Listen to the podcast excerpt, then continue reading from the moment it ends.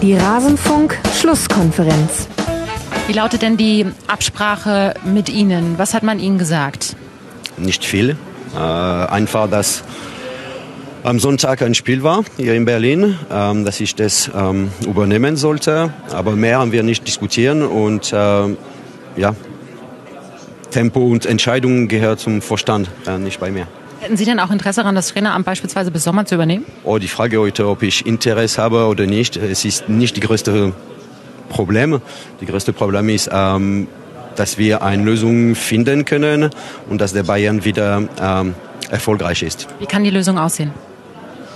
Ja, ein bisschen mehr arbeiten, äh, mehr zusammenarbeiten und die Qualität äh, haben wir. Wir haben noch heute gezeigt mit vielen Torchancen, aber manchmal gibt es Phasen, wo Fußball ist ein bisschen schwieriger und wir sind in einer schwierigen Phase, aber wir werden zusammen raus von dieser Phase gehen und wieder Erfolg haben. Danke. Alles zum letzten Bundesligaspieltag. Der FC Bayern, er ist da in so einer Phase. Olli Schulz lässt grüßen. Wir hörten ein bemerkenswertes Interview von Estler Zettlercheck von Sky mit Willi Sagnol in dem ganz, ganz viel steckt, über das wir auch in dieser 140. Schlusskonferenz sprechen wollen. Und damit herzlich willkommen im Rasenfunk. Mein Name ist Max Jakob Ost. Ich bin der G-Netzer bei Twitter. Und wir werden heute einen Schwerpunkt auf den FC Bayern legen. Das drängte sich geradezu auf und dementsprechend ist auch meine Gästekonstellation gestaltet. Zum einen begrüße ich Steffen Meyer at der Bayern Blog bei Twitter. Ihr könnt ihn lesen auf mirsanrot.de und ihr konntet ihn in der Vergangenheit häufig hören und bald auch wieder im Gut Sport Podcast. Servus Steffen. Servus, Max. Sollen wir den Druck noch weiter aufbauen mit der nächsten Folge Gut Sport, wann die kommt? Ja, das hilft. Bau gerne weiter Druck auf. Das ist gut. Am 11.10. habe ich gehört. Ja. Gut, wir alle, wir alle führen darauf hin, alle Hörerinnen und Hörer. Ich kann den Gut Sport Podcast nur sehr empfehlen. Mir hat er ja. unglaublich gefehlt. Das, äh, da muss was kommen, Steffen. Ja, die, die Messlatte liegt jetzt hoch und äh, dann schauen wir mal, was bei uns so Phase ist. ja. Und was Phase ist, fragen wir heute auch Fatih Demireli, den Chefredakteur vom Sokrates Magazin bei Twitter at demireli.de. Hallo Fatih. Hallo Max, hallo Steffen. Das wird heute eine kurze Folge. Wir werden über den FC Bayern sprechen. Da gibt es nicht so viel zu berichten. Aber ich dachte, zwischendurch muss man auch mal so einen Schwerpunkt einschieben. Bevor wir damit aber loslegen, noch ein Hinweis, es gibt einen neuen Kurzpass zu Nazis bei Energie Cottbus. Der Themenbruch kam jetzt vielleicht etwas hart, aber so ist das mit den Kurzpässen. Das ist das andere Sendeformat vom Rasenfunk. Hört mal rein. Und noch ein Hinweis an alle Rasenfunk-Supporter. Ihr könnt uns auf rasenfunk.de slash RSC für Rasenfunk Supporters Club könnt ihr euch registrieren, was letztlich eigentlich nur bedeutet, ihr lasst mir eine E-Mail-Adresse da, über die ich euch erreichen kann, weil es eine so kleine Merchandise-Aktion unter den Rasenfunk-Supporterinnen und Supportern geben wird. Ich mache auch keinen Schmuh mit der E-Mail-Adresse. Hoch und heilig versprochen. Rasenfunk.de slash RSC. Bevor wir in den Bundesliga-Spieltag starten, müssen wir aber auch noch die internationalen Spiele aufarbeiten. Fatih, ist die Bundesliga noch zu retten? Alle internationalen Spiele unter der Woche verloren. Das ist eine gute Frage. Ähm, ich weiß nicht, ob sie gerettet werden will. Ähm, Was? Ich, äh, ja, also ich, ich habe das Gefühl, dass äh, ich, ich fand's, ich fand's Wahnsinn, ähm, die, die sechs Niederlagen. Die eine oder andere war überraschend, die eine oder andere vielleicht nicht. Ähm, wir kommen ja auch gleich auf den FC Bayern zu sprechen. Man, man kann in Paris verlieren, Dortmund kann ähm, gegen Real verlieren, Leipzig kann in Istanbul verlieren. Ähm, aber dann, wie man das Ganze verarbeitet, vielleicht bis auf den FC Bayern und auch bei Dortmund, ähm, gerade in der Europa League, die Europa League-Teilnehmer, ja, das wird dann einfach mal so mitgenommen. Ähm, so, so eine richtig brutale Unzufriedenheit ähm, habe ich jetzt hinterher gar nicht, gar nicht verspürt. Die ganzen Au Außenstehenden ähm, finden das schlimm. Ähm, die deutschen Fußballfans finden das schlimm. Im Ausland sagt man, oh, was ist in Deutschland los? Aber wenn man sich dann die Beteiligten anhört, ja, mal, haben wir wieder mal verloren und so richtig Aufwertung ist nicht und ähm, an das nächste Spiel denken und auch ähm, ich habe das auch vorhin nochmal bei der Vorbereitung, ich habe mich vorbereitet, Max, auf die. Oh, auf die, krass. Ja, ja, Wahnsinn. Äh, Breaking News. Ähm, so auch, auch jetzt bei dem Spieltag, also irgendwie ist man damit trotzdem mit irgendwas, also man kann verlieren und dann verliert man aber auch wirklich völlig zurecht, aber ist trotzdem dann mit irgendetwas total zufrieden und äh, irgendwas ist aufbauend. Also ich habe das Gefühl, so ein bisschen Komfortzone in der Bundesliga. Ähm, man, man, es ist auch immer schön, dass man das Positive sucht und dann vielleicht auch dann ähm, die Stärken nochmal stärkt, aber Ähm, mir fehlt dann tatsächlich ähm, dann auch wirklich eine, eine, eine gute, eine, eine ordentliche Aufarbeitung. Ähm, vielleicht machen sie es ähm, rein taktisch und trainingsmethodisch, keine Ahnung, intern, aber so was nach außen dringt, ähm, finde ich beängstigend, ehrlich gesagt. Also ich finde das nicht, ähm, das, das, das eskaliert nicht genug innerhalb der Bundesliga bei den Vereinen. Es ist natürlich in gewisser Weise in dieser Saison schon auch eine besondere Situation, weil du jenseits von Dortmund und Bayern natürlich Mannschaften dabei hast, die ähm, zum ersten Mal oder zum ersten Mal seit langem eigentlich da international unterwegs sind, mit Hoffenheim, mit Köln, äh, mit Hertha und dann auch mit Leipzig, für die es natürlich eine sehr besondere Situation ist und die, glaube ich, auch alle ja, von Anfang an nicht wirklich damit gerechnet haben, im internationalen Wettbewerb zu landen. Und das Erreichen dieses Wettbewerb, äh, Wettbewerbs zumindest für diese Mannschaften schon eigentlich der große Erfolg ist. Und ich glaube, dadurch lässt sich so ein bisschen erklären, warum es auch intern in den Vereinen keine große Neigung gibt, da jetzt den Druck auf die Mannschaft äh, großartig zu erhöhen, weil ich glaube, es begreifen auch alle als eine sehr große Herausforderung, gerade diese Teams, ähm, diese Dreifachbelastung oder teilweise ist bei manchen ist ja auch nur noch eine Zweifachbelastung, aber das so aufrecht zu erhalten. Von daher glaube ich, diese fehlende ja, Kritik oder diese fehlende Gier auch da international da was zu holen, lässt sich auch ein Stück weit damit ähm, erklären. Dortmund und Bayern sicherlich nochmal eine etwas andere Geschichte. Ja, das, das, das, das, stimmt ähm, sicherlich und ähm, überraschend ist es auch, aber ich, ich denke halt, wenn man sich an, an Hoffenheim denke ähm, und auch in Leipzig denke, da ist halt aber auch durchaus die Qualität da und nicht nur in der Spitze, sondern auch in der Breite. Dann auch mal, wenn ich jetzt an Köln denke, gut, die haben gerade auch andere Probleme, aber dann gegen Belgrad ähm, dann auch mal die Dinger zu machen. Gut, das Problem hatten sie heute auch. Ähm, auch auch Leipzig. Ich habe ich mal, ich bin in Istanbul und ich habe das Spiel ja hier ähm, verfolgt. Tun dir auch ähm, noch die Ohren weh, Fatih? Warst du auch im Stadion? Mir tun, mir, mir tun sie tatsächlich noch weh. Das, das ist tatsächlich so. Ähm, aber ich muss auch sagen, ich habe hier eine Woche lang äh, in den türkischen TV-Sendern und Zeitungen und ähm, selbst Clubleuten erzählt, wie stark Leipzig hier sind, das und dann, dann bekomme ah, ich du bist Halbzeit sauer, dass du jetzt da stehst wie ein Idiot. Genau, ich muss jetzt zur Halbzeit äh, einen, Sitzsturm über mich ergehen lassen, so, also spätestens zur Halbzeit, so, was ich eigentlich für einen Schmarrn erzähle. Gut, nach 90 Minuten waren dann waren es dann ein paar ne-, weniger Nachrichten. Also stimmt schon, was Steffen sagt, dass, dass, dass es vielleicht unerwartet war, aber im Fall von Hoffenheim und Leipzig, vielleicht ist es auch gar nicht so überraschend gewesen und ähm, von daher, ja, sind vielleicht dann meine, meine Erwartungen auch ein bisschen einfach höher an diese Vereine und ich, ich erwarte einfach dann auch, dass das auch da intern so ist, dass man von sich so ein bisschen selbst mehr erwartet. Also auch, auch ähm, über Bayern und Dortmund hinaus. Ich will jetzt nicht am Anfang schon direkt total äh, philosophisch werden, aber das ist was, was mich ja generell auch, äh, auch in der Bundesliga stört. Ich habe ja das Gefühl, früher gab es mal vor der Saison, ich weiß nicht, im Kicker Sonderheft oder wo auch immer, dass man mal, dass äh, der Trainer und der Manager ein Saisonziel ausgegeben haben. Mhm. Ich habe das Gefühl, es traut sich fast keiner mehr ein Saisonziel zu definieren oder 60, 70 Prozent der Bundesliga haben das Saisonziel Klassenerhalt, weil alle so eine große Sorge davor haben, das eben nicht zu erfüllen, dass sie so tief stapeln, ähm, ja, dass sie es auf jeden Fall übertreffen. Und das, das äh, ist was, was mich seit einigen Jahren wirklich ankotzt, ist es ja bis hin zu Dortmund, die auch jetzt noch verweigern zu sagen, wir sind äh, Titelfavorit oder wollen ganz klar Meister werden, sondern das immer noch versuchen, irgendwie irgendwo rumzudrucksen. Ähm, und äh, da stimme ich dir vollkommen zu, dass ich diese Haltung, ähm, die nervt mich, die nervt mich auch wahnsinnig, um jetzt nicht zu sehr wie Matthias Sammer zu klingen, aber den wird es, glaube ich, auch wahnsinnig machen.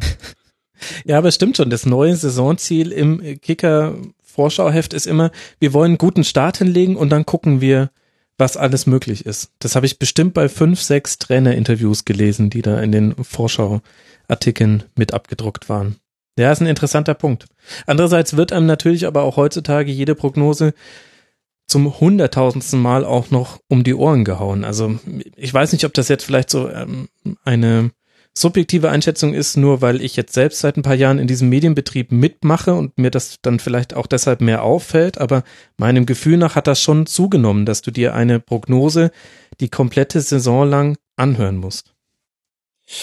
Ja, also ich, äh, ich habe mir auch selbst oder bei, bei, gerade bei Spox, als ich nach dem Tages, äh, tagesaktuellen Geschäft gearbeitet habe, dass man, dass man irgendwann sich ähm, gewisse Fragen einfach abgewöhnt hat, weil man sowieso wusste, was da für eine Antwort kommt. Und das ist eigentlich, eigentlich ist es gefährlich. Also wenn du, wenn du nicht mehr nach Saisonzielen, nach persönlichen Zielen nach dem nächsten Gegner fragen kannst, weil du weißt, was da kommt und dann ist auch dann irgendwie der TSV Markt Oberstdorf dann ein ganz, ganz komplizierter Gegner und muss man höllisch aufpassen und so. Ja, und ich glaube mal vor zwei Jahren war das, als, als Deutschland mal wieder gegen San Marino gespielt hat, hat gesagt, hat Joachim Löw gesagt, ja, wir werden dieses Spiel gewinnen ähm, vorher. Habe ich mal Thailand geguckt und das fanden alle ganz fürchterlich. Ähm, wieso der jetzt da, wir werden dieses Spiel gewinnen. Ähm, also mir geht das total ab und ich äh, er, mag mir jetzt verzeihen, ich hatte zwei Jahren bei Spox mal ein Interview mit, mit einem mit einem ähm, Mentaltrainer geführt, der auch äh, diverse Bundesliga-Profis, unter anderem auch Timo Hilderand, ähm, betreut hat. Der hat das Phänomen auch ausgemacht und hat auch mit seinen, mit seinen Klienten darüber gesprochen, dass sie da auch ein bisschen vielleicht Forscher sind, aber er merkte auch, dass da einfach eine, eine Klemme da ist. Und äh, da kommen wir wieder auf das, auf das Thema Medien, ähm, die das gleich um die Ohren hauen wenn es dann doch nicht Platz drei ist bei ähm, beim VfL Bochum, keine Ahnung. Ähm, ja, da ist die Angst einfach groß. Aber ich denke, da hatte Leipzig letztes Jahr mit dem, Aufstieg dann, das war so eine kleine Wende, da, das, das waren dann vorstelle Töne, fand ich auch sehr, sehr angenehm. Aber auch da ist es ja dann dieses Jahr, hat man sich sehr schnell an das, ähm, an die, an die Stimmung in der Bundesliga dann angepasst. Ja, und allzu forsch fand ich das ehrlich gesagt auch nicht. Also da wurde schon auch noch lange das Märchen des Aufsteigers auch vom Club selbst kommuniziert um das es nie ging eigentlich. Es war immer das erste Tabellendrittel Minimum das Ziel.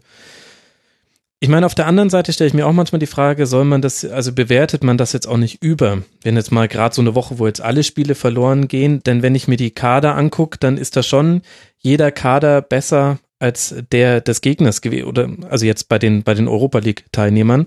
Ähm, es gab nämlich ja auch die Frage irgendwie ist das vielleicht ein Plädoyer für mehr Investoren in der Liga? Sehe ich jetzt überhaupt nicht. Es lag nicht an der Qualität, vielleicht aber an der Qualität auf dem Platz und auch an dem Willen und an der Fähigkeit Spiele zuzumachen. Also das fällt mir in dieser Saison verstärkt auf, vielleicht auch wieder, weil ich mehr darauf achte. Mannschaften schaffen es immer schlechter, Spiele in der frühen Phase für sich zu entscheiden. Und dann kippt das. Manchmal halt dann hast du halt Pech nach einer Ecke und hinten raus gehen dir vielleicht die Körner ein bisschen aus und dann verlierst du das Ding wieder. Und das sehe ich in der Europa League ganz verstärkt. Also eine 1 zu 0 Führung bedeutet da nichts. Stimme dir total überein. Äh, die Diskussion, die man sicherlich führen muss, ist die Frage, wenn man sich Paris anschaut und, und Bayern anschaut an diesem ähm, Dienstagabend war es, ne, nee, Mittwochabend.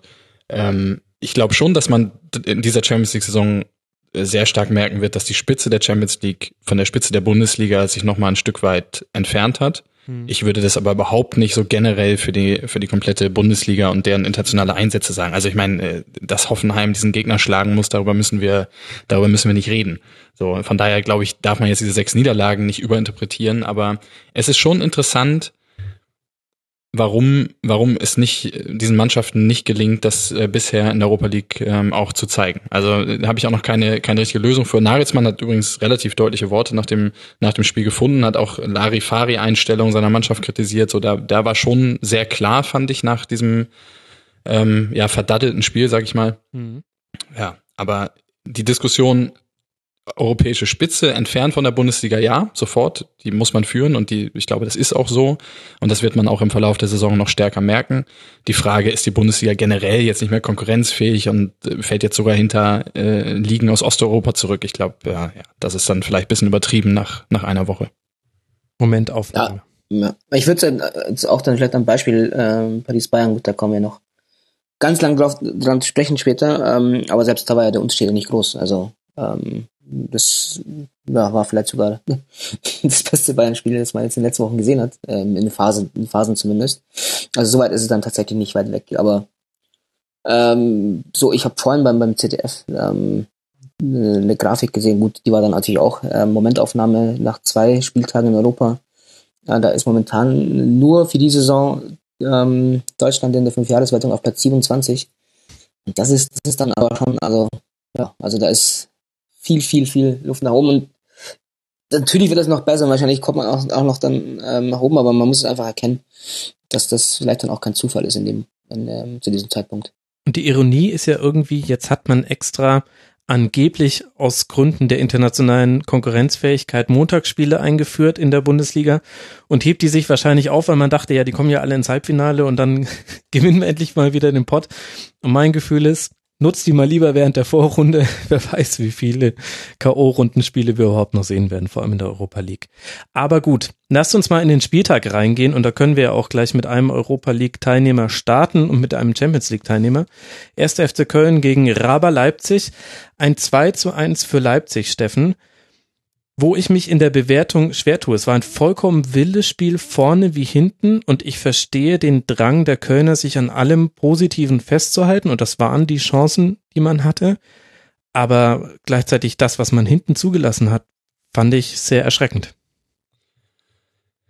Definitiv 23 zu, zu 17 Torschüsse, glaube ich, am Ende für, für Leipzig. Ähm, die Balance ist komplett weg bei Köln. Also das, was sie so stark gemacht hat. Also Köln war auch schon in der letzten Saison eine Mannschaft, die, glaube ich, ein wenig überperformt hat, aber ganz stark davon profitiert hat, dass in sehr, sehr vielen Spielen sehr, sehr viel von dem, was sie sich vorgenommen haben, auch funktioniert hat. Mhm. Was vielleicht daran lag, dass es über vernünftig einstudiert war, dass es keinen großen Umbruch auch in der Mannschaft gab im Vergleich zum Jahr davor, was sicherlich auch daran lag, dass die eine oder andere Mannschaft, die stärker ist als Köln, eher eine schwache Saison hatte. Aber diese Balance und diese Genauigkeit und diese ja, Stabilität, die so diese, dieses der Grund, dieses Grundgerüst immer war, das fehlt momentan total. Und ähm, Klar, ich glaube, es ist offensiv vielleicht das beste Saisonspiel von Köln.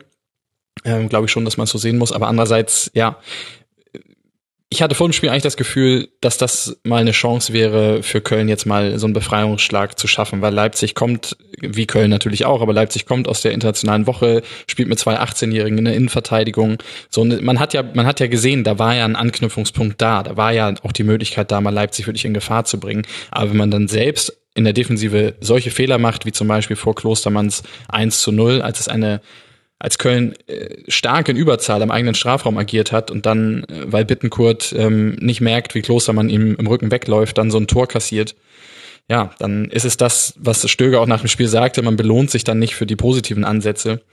Aber ich bin jetzt weit davon entfernt, dieses Spiel jetzt als Aufhänger zu nehmen und zu sagen, äh, bei Köln geht's ab jetzt bergauf. Dafür, dafür lief zu viel falsch.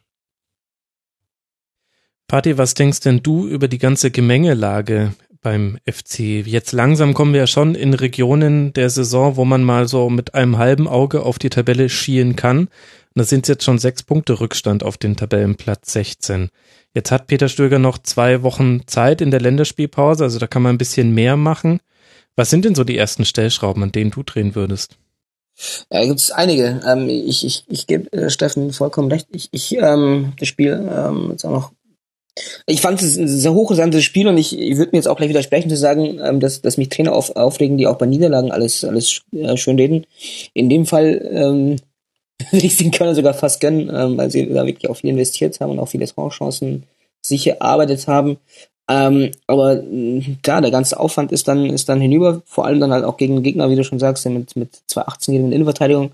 Der Konat hat übrigens sehr, sehr gut gefallen. Ähm, der ist ja noch ein bisschen, der ist ja normal in dem Alter vielleicht auch noch ein bisschen wild. Ähm, aber äh, hat mir gefallen, da ist, da ist, ähm, hat ist viel Potenzial durchgesetzt, muss ich sagen. Ähm, aber Stellschrauben gibt es bei Köln einige. Jetzt, ähm, man sagt immer, dann ist es jetzt schön, dass eine Länderspielpause da ist, dass man auch arbeiten kann, aber jetzt haben die auch natürlich auch viele Nationalspieler ähm, so richtig dann an der an der taktischen Feinheit, an der an der an der Einheit äh, zu arbeiten, ist jetzt schwierig und ich glaube, genau das ist das Kölner Problem. Ähm, ich sehe es auch, wie, wie Steffen, dass es in der Vorsaison natürlich ähm, eine Performance war, die jetzt so nicht zu erwarten war und ähm, auch einfach nicht auch nicht zu wiederholen äh, war, dann auch mit der mit der Dreifachbelastung. Ähm, aber dass man dann so in, in, der in der Gesamtheit und in der Struktur dann so stark nachlässt und so ähm, ja einfach auch, auch einfach immer auch zu auch einen kaputten Gegner wie, wie Leipzig dann, also körperlich kaputten Gegner dann auch äh, trotzdem ähm, die Hoffnung lässt, dass man dann äh, mit ein bisschen Pressing zu Torchancen kommt und eben auch zu, Tor, äh, zu, zu Toren kommt, ist dann halt fatal, weil da gibt es immer das Signal, komm, komm, jetzt kannst du mich nochmal angreifen und kannst du nochmal versuchen und ja, dann, dann macht das so eine Truppe wie, wie Leipzig, weil die es einfach auch gut kann. Ähm, von daher sind einfach da strukturelle Probleme bei Köln, die ich bezweifle, so kurzfristig äh, zu beheben sind. Ähm, Jetzt hat man es dann auch noch vielleicht noch im Impuls äh, Claudia Pizarro probiert, ist auch schön und gut und nett, aber das ist einfach nicht das Problem von Köln. Also ähm, die Struktur wird jetzt Pizarro ähm, selbst nicht verbessern. Von daher. Ja gut, wobei Torungefährlichkeit ja. natürlich schon ein Thema ist Ja, bei zwei geschossenen Toren nach sieben Spielen. Ich glaube, dass du aber die Torgefahr dadurch bewerkstelligen kannst, wenn du eine Struktur wieder aufbaust, weil die Jungs da vorne sind ja jetzt, ähm, nicht erblindet in, in, in der Sommerpause. Also die können nach wie vor Tore schießen. Gut, der, der, der die meisten Tore geschossen hat, saß heute auf der Tribüne mal wieder. Ähm, aber ähm, Cordoba, Osako, die können schon äh, Tore schießen und auch äh, heute Bittencourt hat mir auch gut gefallen heute. Ähm, aber da fehlt einfach die Struktur und äh, wenn du dann Ballverlust hast, dann wird es sofort ins Ausschauen. Also 17, Tor- 17 Torschüsse für Leipzig, äh, für, für Köln ist super, aber 23 dann für Leipzig, die sind nicht einfach so resultiert, weil Leipzig dann, ähm, weil Leipzig dann einfach ständig auch die Räume gefunden hat. Ähm, Und Köln Und- hatte noch einen überragenden Timo Horn. Also das hätte auch ja, sehr richtig, gut. genau. Natürlich Gulaschi auf der Gegenseite auch sehr gut gehalten, aber das gehört halt zur Geschichte dieses Spiels mit dazu. Es war bis zum Ende hin spannend. Es hätte aber auch total unspannend sein können. Groteskerweise für irgendwie beide Mannschaften, weil auch Leipzig hat sehr oft den Ball verloren im Aufbauspiel. Aber die können es halt leichter verkraften, weil, weil sie tabellarisch nicht so unter Druck stehen. Beim FC hast du, also auf den Rängen hast du es nicht gespürt, da hat man sich wirklich aufs Positive fokussiert. Aber auf dem Platz hattest du nach dem ersten Fehlpass, nach dem ersten Ballverlust bei manchen Leuten das Gefühl, dass, dass da im Kopf die Gedankenschleife losging, jetzt geht das schon wieder los. Ähm, ja, es ist auch mh, vielleicht auch normal, weil man, weil viele dieser Spieler einfach jetzt die Situation auch nicht kennen oder schon lange nicht mehr hatten, dass man in Köln ähm, ja, äh, ja, in so einem Negativstrom drin ist. Also man hat ja letztes Jahr auch wieder mal Spiele verloren, da gab es auch mal dann so Serien, aber es war dann immer absehbar, dass das dann bald auch wieder zu Ende ist, weil, weil ähm, ja, wenn dann zwei Spieler, zwei Spieler nicht in Form waren, war halt der dritte oder der vierte in Form, da konnte dann auch ähm, Stöger dann auch jeden bringen und es hat dann trotzdem irgendwie funktioniert. Und dieses Jahr ja, funktionieren einfach auch die dann die, die der Plan B und der Plan C nicht. Äh, Ich meine gar nicht taktisch, sondern auch dann vielleicht so ähm, punktuelle Veränderungen, die funktionieren dann auch nicht und das verunsichert dann eine Mannschaft. Und wie gesagt, wenn sie es nicht weiß, also wenn sie die Situation nicht kennt und dann hast du dann auch ähm, wieder ein paar junge Leute drin, wie den, wie den Özcan in im Mittelfeld, ja, dann es ist schwierig. Also ich, ich manchmal, manchmal äh, fehlt mir dann vielleicht auch dann der Spieler, der das dann ja, so vielleicht ein bisschen so ein bisschen vorne weggeht und das dann auch, also ich will jetzt kein Effenberg-Leitwolf da herbeirufen, um Gottes Willen, aber der das halt dann auf dem Platz dann ähm, ordnet und ähm, führt. Und das, das geht denen, glaube ich, schon ab. Ich glaube, dass es für Köln nur darum geht, dass man in dem Moment, wo man aus der Europa League ausgeschieden ist, irgendwie noch in Reichweite zu Platz 14, 15, ähm, 16 ist. Um was anderes geht es, glaube ich, nicht. Es geht für Köln in dieser Saison ums blanke Überleben und ich sehe sehr, sehr schwarz, ehrlich gesagt, weil es auch emotional unglaublich schwierig ist. Das ganze Umfeld fiebert diesen Europa League-Spielen entgegen. Dann spielst du, spielst du immer am Donnerstag, kriegst einen auf den Sack und musst dann in so ein Wochenende gehen mit nach wie vor momentan einem Punkt auf dem, ähm, auf dem äh, Tableau, weiß genau, du musst diese Emotionalität, die du vielleicht unter der Woche von den Fans hast, bräuchtest du eigentlich an diesem Wochenende, musst dich aber eher wieder aufraffen. Es ist so, so eine schwierige Situation, wenn man schon, wenn die Europa League-Spiele losgehen, schon hinten dran ist, als eine Mannschaft, die das nicht gewohnt ist. Und ich meine, wir haben so viele Beispiele in den letzten Jahren gehabt, wo so ein Europa League-Teilnehmer dann am Ende auch in Abstiegsnot oder dann sogar auch abgestiegen ist. Ich erinnere mich an Nürnberg zum Beispiel damals, als sie da ähm, über den Pokal nach Europa gefahren sind und dann, glaube ich, auch direkt abgestiegen sind im nächsten Jahr. Ich bin, ich bin wirklich, also wenn ich Uwe Seeler wäre, würde ich sagen, ich mache mir Sorgen. Das ist, das ist rausgekommen. Das nächste Spiel jetzt dann auswärts beim VfB Stuttgart am 13. Oktober. Über die Wichtigkeit und Bedeutung dieses Spiels muss man, glaube ich, nicht viele Worte verlieren. Und Steffen, was lässt sich über Leipzig sagen? Hat dich das überrascht, wie viel Leipzig auch zugelassen hat? Hat mich schon überrascht. Ähm, es zeigt aber auch, dass die Mannschaft reifer geworden ist, so ein Spiel dann auch trotzdem relativ sicher am Ende nach Hause zu bringen. Ich glaube, das ist das, was, was Le- Leipzig da, da rausziehen muss. Ich, auch da steht, glaube ich, die spielerische Entwicklung momentan so ein bisschen auf Hold, weil sie mit dieser neuen Situation erstmal klarkommen müssen. Ähm, Hasenhüttel sucht, glaube ich, auch noch so ein bisschen die richtige Rotation. Ähm, rotiert durchaus mutig, finde ich, ähm, aber korrigiert dann auch im Spiel, ähm, ja, manchmal auch relativ früh.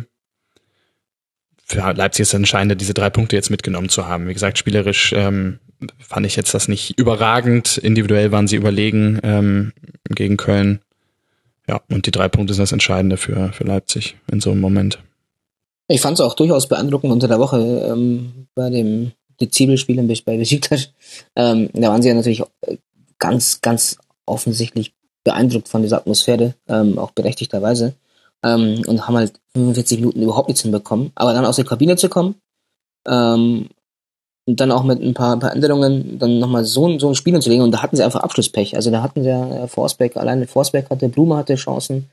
Ähm, da haben sie auch schon eine Reaktion gezeigt. Also das, das hat nicht lange gedauert, ähm, bis da der Schalter umgelegt wurde und die Mannschaft hat sich dann auch nicht mehr von der, von der Atmosphäre, die dann auch nach, durch nachgelassen hat, weil Leipzig dann eigentlich nur noch den Ball hatte, ähm, ähm, sehr schnell Reaktion gezeigt. Also da ähm, ist da schon eine, eine Reife, die dann eben ähm, auch heute vielleicht dann auch zu sehen war, dass man dann so ein Spiel auch, auch mitnimmt. Also ich glaube, hätten wir unter der Woche dann auch ein bisschen Abschlussglück gehabt, ähm, wäre es auch nochmal spannend geworden.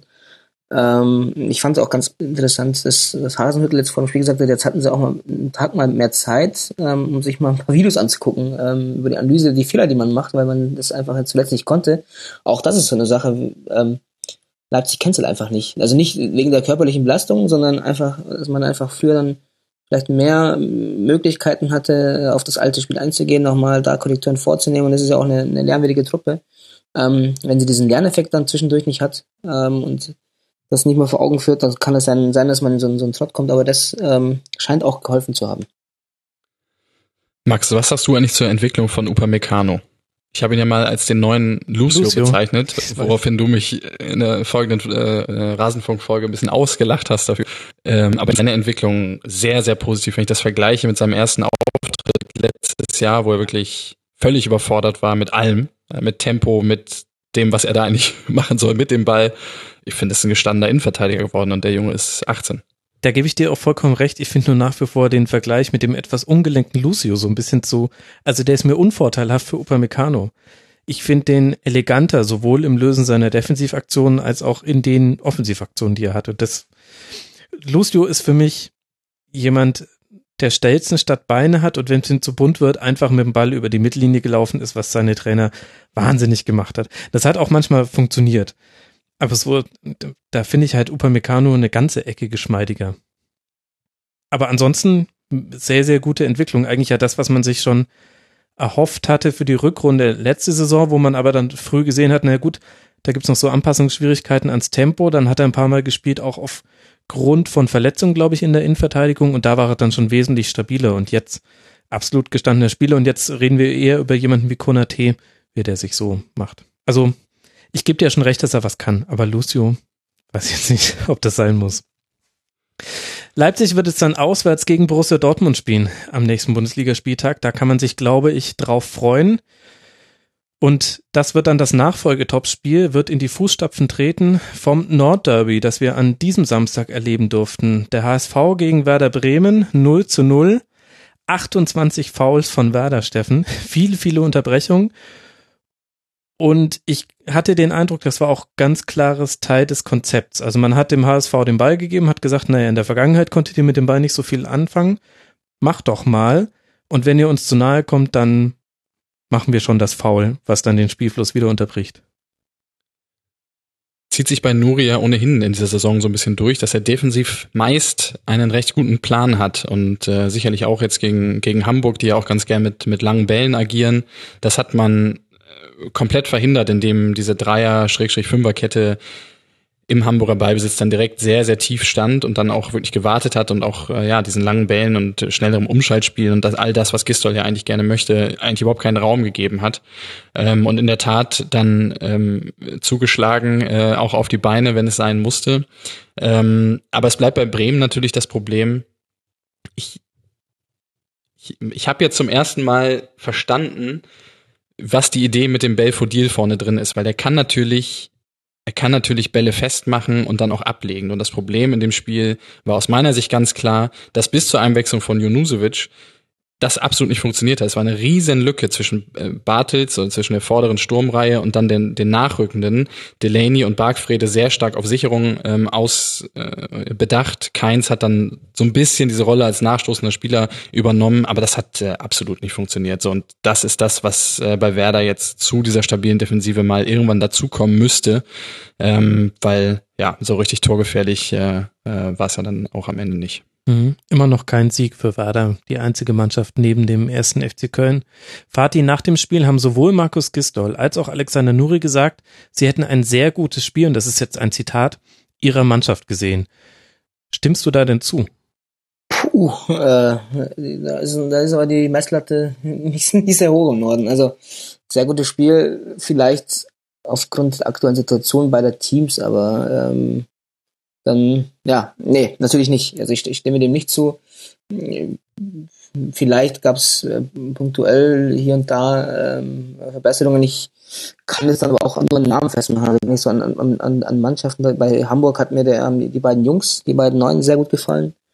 Ähm, also mit Ito habe ich, glaube ich, sogar jetzt einen neuen, neuen Lieblingsspieler in der Bundesliga. Also der hat mir richtig gut gefallen. Hm. Hat mich so ein bisschen an, an José Dominguez erinnert, der den damals Eric Gerrits in Kaiserslautern da ähm, einmal mal gebracht hat damals, der war auch ähm, so groß wie ich, äh, 1,50 und ähm, Deshalb. Ito ist Ich dachte mir auch, wie kommt der denn jetzt auf den?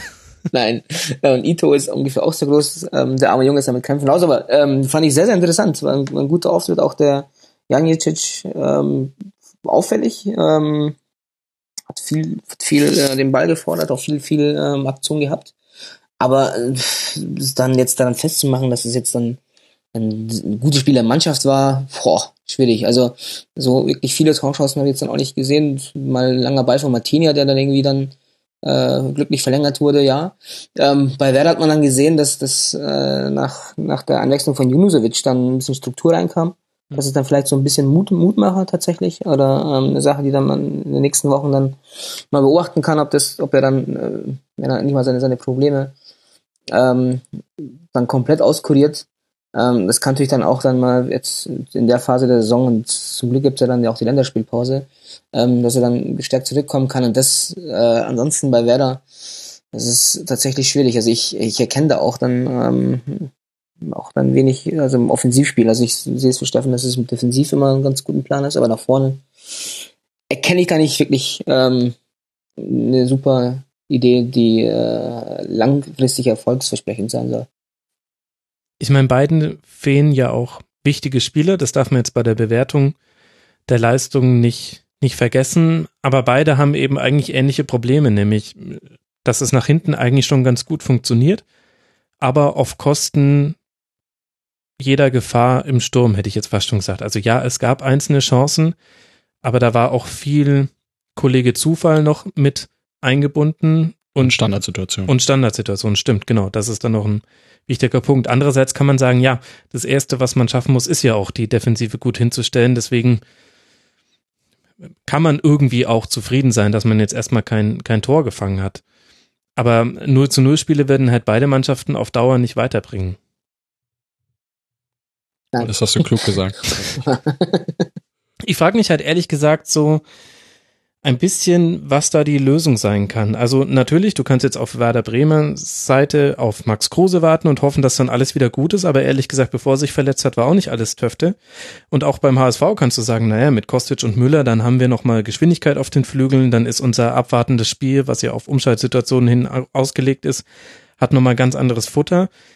Aber da hat es ja auch mit den beiden, gut, da haben wir es jetzt nicht so lange gesehen in der Saison, aber hat ja auch nicht immer hervorragend funktioniert. Und ich frage mich schon, ob nicht beide Trainer ein bisschen zu festgelegt sind in dem, wie sie ein Fußballspiel angehen. Also ich finde Markus Gistol noch mehr als Alexander Nuri, der ja, der jetzt aber jetzt so zum aktuellen Zeitpunkt auch so eine 3-1-4-2-Formation eigentlich durchzieht in allen Spielen.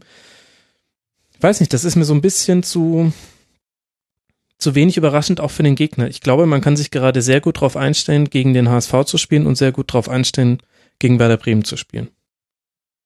Das ist aber natürlich auch eine Sache der ähm, Alternativen, die, die man hatte. Also ich ähm, gerade bei Bremen sehe ich dann auch vielleicht aufgrund des Materials, das man hat, also ob jetzt dann Kruse dabei ist oder nicht, ähm, da gibt es einfach nicht so viele Variationen, mit denen man auch den, den Gegner überraschen kann. Ähm, ich glaube, der Gisdol hat es dann tatsächlich diese Woche dann probiert mit den beiden neuen ähm, Youngstern, ähm, dann einfach mal einen Überraschungsmoment dann zu erzielen, weil dann was ja auch funktioniert hat. Was halt auch funktioniert hat tatsächlich, aber es ja, also spielerisch hat funktioniert. Ich, ich finde, dass beide Spieler, beide Spieler, beide Spieler, ähm, schwieriges Wort, ähm, hatte ich noch nie, ähm, zu dem, zu dem Zeitpunkt einfach eine Bereicherung waren, aber man muss halt dann einfach sehen, ob das dann auch dann gegen komplexe Gegner dann auch so ist. Ähm, es ist zumindest der Versuch gewesen, aber bei Bremen, ich, ich sehe einfach dann nicht, nicht so viele Möglichkeiten. Also ähm, das liegt, glaube ich, nicht am Trainer, der hat, äh, der versucht das schon, der hat auch mal ganz gut ansetzt, aber es liegt einfach am, am Material. Ähm, wie gesagt, ich kann mich da nur wiederholen, was, was Mut macht auf die Frage, ist Simusovic. Also ähm, wenn der fit bleibt ähm, und das Spiel ein bisschen an sich reißt, dann könnte da zumindest in der Offensive ein bisschen mehr, mehr kommen, als äh, Bremen bisher in der Saison zeigt. Ja, und dann hat man ja einen starken Pavlenka hinten drin. Immerhin das, das hat man jetzt auch im Nordderby gesehen. Deswegen würde ich auch eher dem HSV zustimmen beim, beim guten Spiel. So meinem Empfinden nach, ich habe es mir dann doch nochmal über die volle Spielzeit gegeben im Real Life. Da hatte der HSV schon mehr Spielanteile und auch die, die größeren Chancen letztlich. Und was machen wir mit dem HSV? Werder haben wir jetzt ja schon ein bisschen analysiert, Steffen. Was ist so dein, dein Gefühl, wie dir da die Entwicklung weitergehen sollte? Ich glaube, du hast es ganz gut beschrieben, äh, was äh, Gistol angeht, dass er äh, häufig früh Erfolg hat, weil er in der Lage ist, ähm, ja, sein Spielsystem auch wirklich gut zu vermitteln, da auch wirklich eine, gut in der Trainingsarbeit ist, aber dass dann bisher jedenfalls in seiner Karriere jetzt kein großartiger Plan B, Plan C dahinterherkommt. Von daher geht es für den HSV, glaube ich, dann darum, dieses Spielsystem zu verfeinern und vor allen Dingen die richtige Spielerkombination zu finden. Und das hat Fatih angesprochen, dass ähm, Gistol da auch auf der Suche ist, wer denn die Spieler hinter Wood sind, die ähm, das am besten ähm, ja auf den Platz bringen. Also Hahn ist prädestiniert dafür, eigentlich über den rechten Flügel so ein nachstoßender Spieler zu sein. Auch die Idee mit Hand hinter Wood zu spielen, Hand übrigens mit acht äh, Torschussbeteiligungen in dem Spiel, was auch an Standardsituationen liegt, aber immerhin einer der auffälligeren, da so eher so einen Spielgestalter hinter Wood zu haben. Und dann auf der anderen Seite, diesmal mit Ito, möglicherweise gibt es dann irgendwann nochmal die Variante mit Kostic, aber ich glaube, da muss er sehr viel Wert ähm, drauf legen, wirklich die richtige Kombination zu finden. Ich rechne nicht damit, dass der HSV jetzt im Verlauf ähm, der Saison seinen Spielstil nochmal dramatisch weiterentwickelt. Mhm. Ja, mich wundert es alleine schon, dass der HSV so selten auf ein gepflegtes Passspiel setzt. Oder was heißt so selten? In, in der Sache versucht man natürlich schon, den Ball zu passen, aber es gibt immer wieder einzelne Spieler, die sich den Ball nehmen und irgendwo hintragen in einen Raum, der gerade frei war, der dann aber auch zugestellt wird.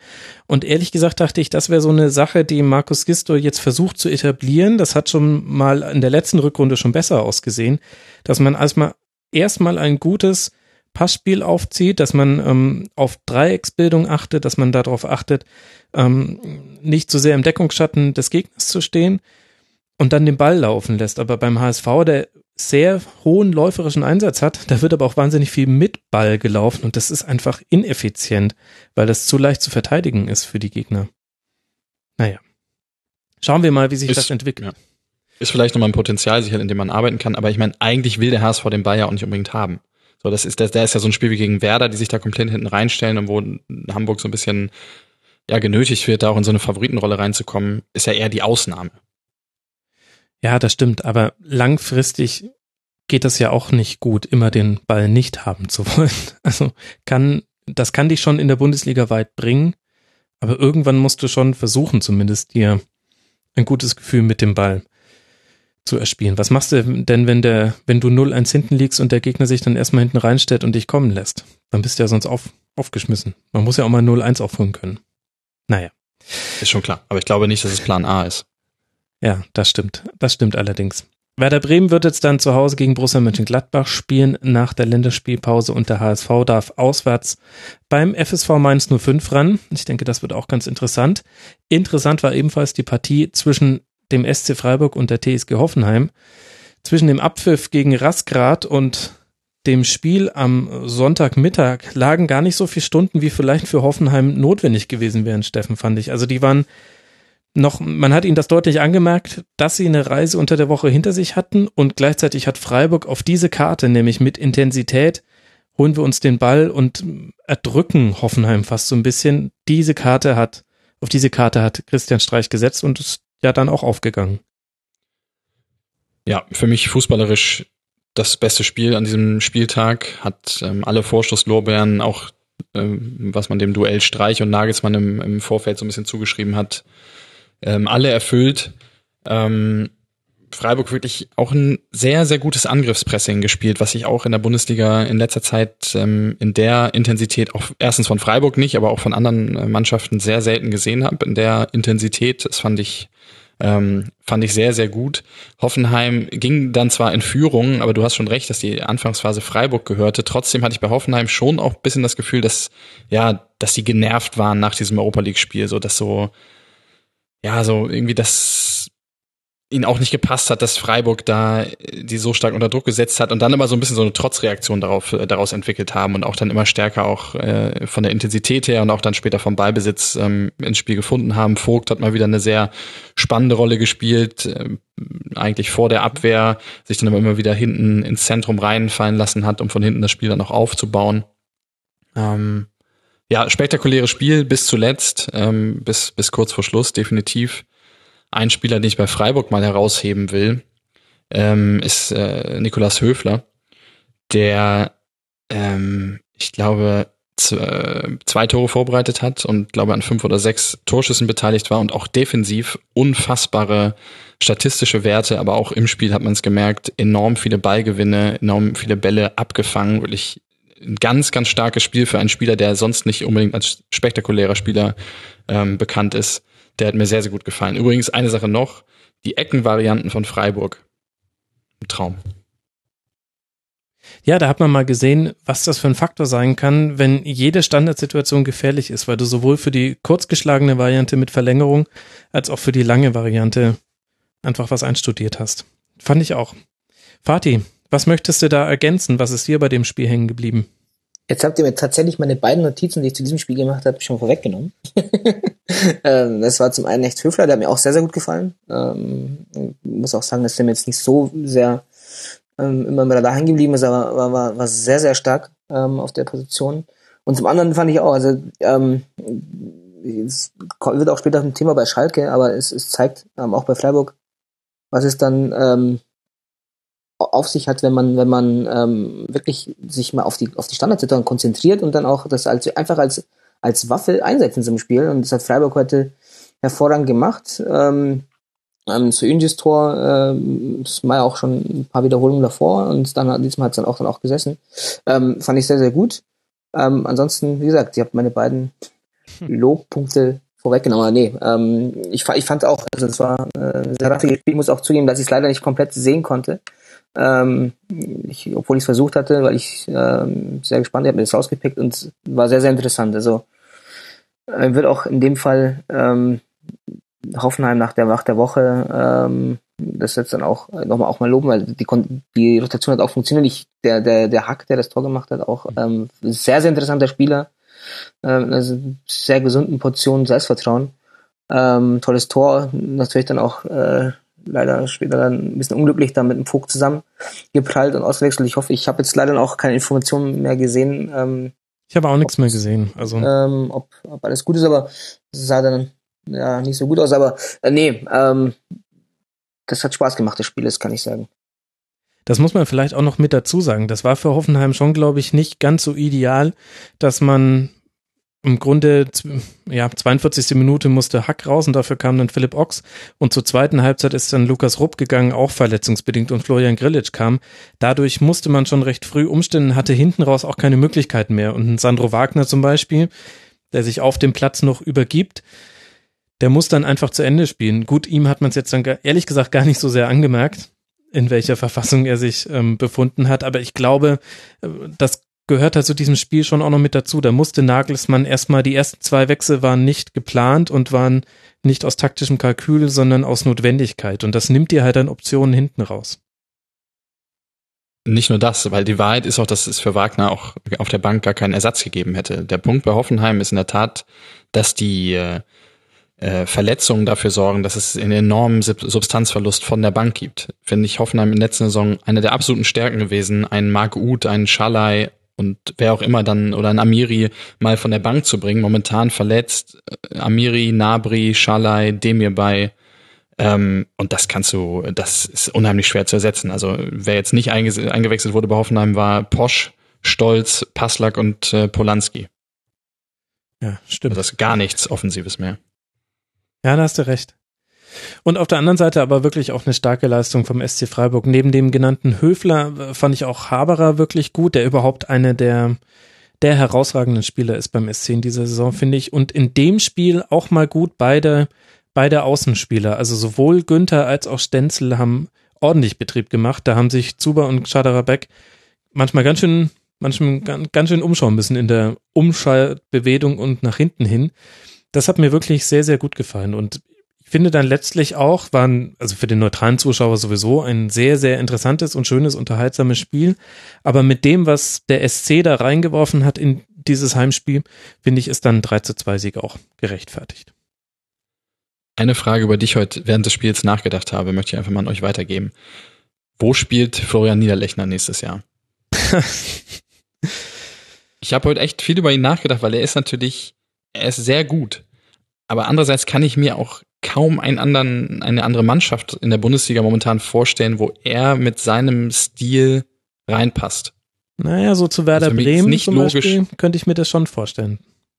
Ja, aber das, also das wäre ein Abstieg für ihn. Also ich meine jetzt schon sozusagen, wenn er einen Aufstieg machen würde. Ja, ich sehe ihn weder bei Schalke, bei Gladbach. Pff.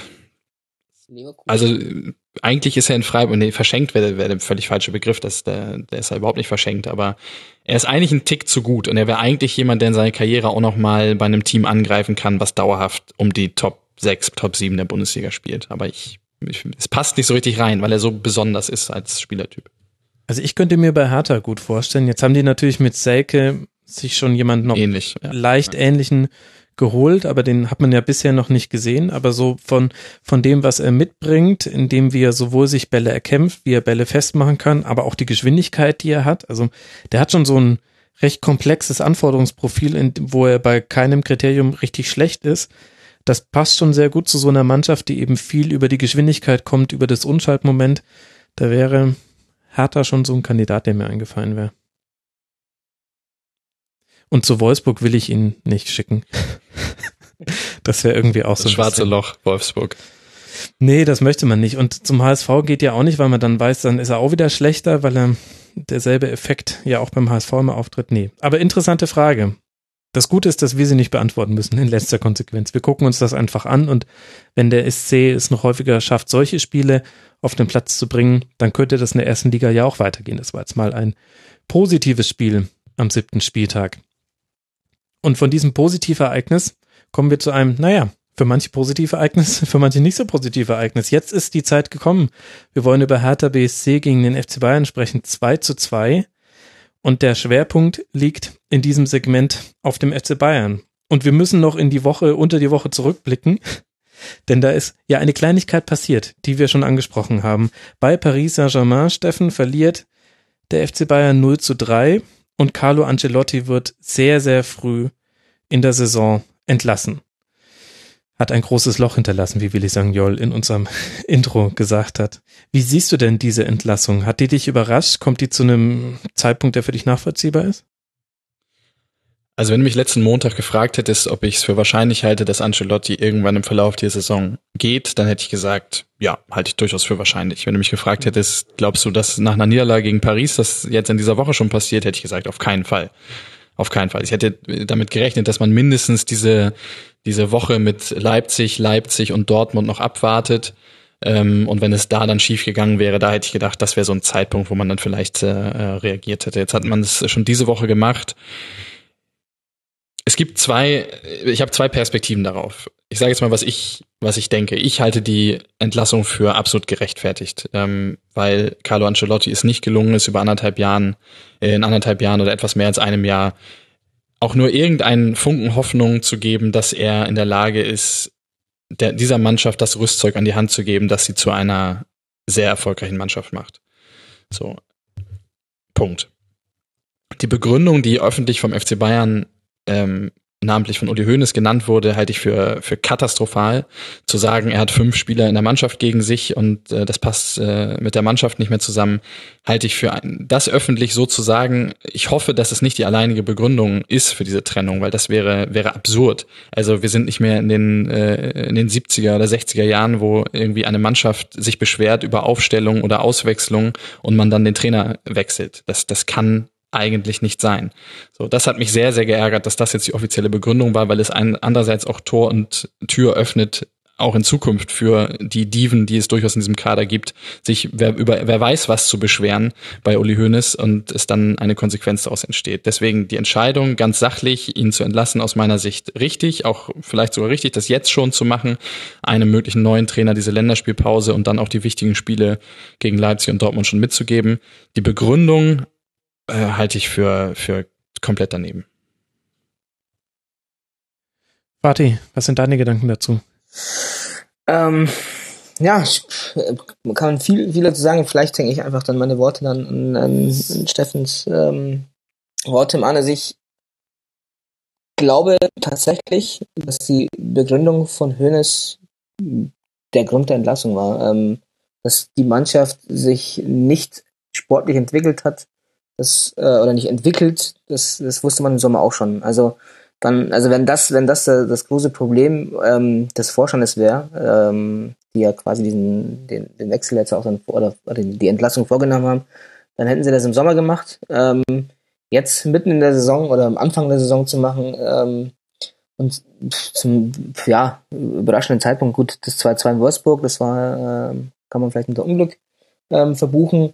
Ähm, Paris war dann die erste große Enttäuschung der Saison, aber dann gleich in den Trainer zu entlassen ähm, und dann zu sagen, ja, das liegt an der sportlichen Entwicklung, das, das, das glaube ich einfach nicht. Das liegt einfach daran, ähm, oder ich glaube einfach, dass es daran liegt, dass, dass, dass man die Mannschaft gehört hat und dann eben dann auch die Aufstellung gesehen hat und dann wurde es dann auch emotional auf dem Bankett und dann, ja, ähm, Cut. Ähm, war eine sehr, sehr altmodische Entscheidung des, äh, Entscheidung des FC Bayern, finde ich. Und ähm, deswegen halte ich sie zu diesem Zeitpunkt einfach auch nicht gerechtfertigt, weil ich einfach glaube, ähm, wenn man auch heute die heutige ähm, Leistung auch nochmal gesehen hat, und ich hatte ähm, dann auch eine gewisse Reaktion äh, der Mannschaft erwartet, aber die ist heute nur bedingt eingetreten.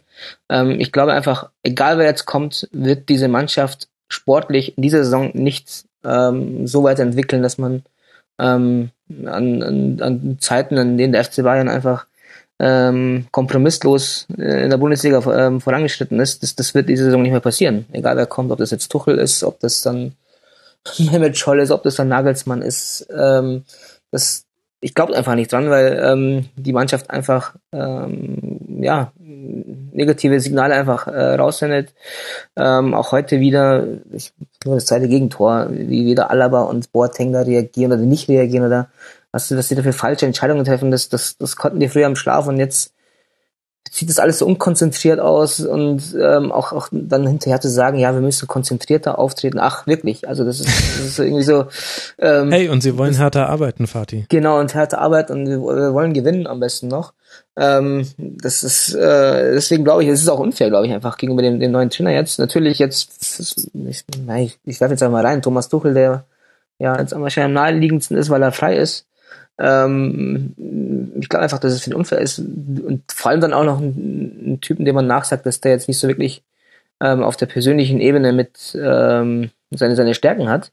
Ja, soll der dir jetzt dann erreichen und dann sagen, so Jungs, komm, ihr seid doch gar nicht so, so schlecht. Ähm, von daher glaube ich, dass der Zeitpunkt ähm, tatsächlich fatal ist. Also es kann einfach tatsächlich sein, dass der FC Bayern dann innerhalb einer Saison dann äh, zwei Trainer äh, verschleißt und dann ähm, muss man im Sommer dann wieder drüber nachdenken, was, was machen wir jetzt. Und ich glaube einfach nicht, dass das Problem äh, nicht nur Trainer ist. Ähm, ich sehe das woanders. Das ist zum ersten Mal oben in der Etage und aber auch in der Mannschaft. Also ähm, es ist irgendwann klar, dass, dass so eine Mannschaft einfach älter wird, dass sie dann auch vielleicht ein bisschen gesättigt wird und dass sie dann ähm, nachlässt. Das ist völlig legitim und völlig normal.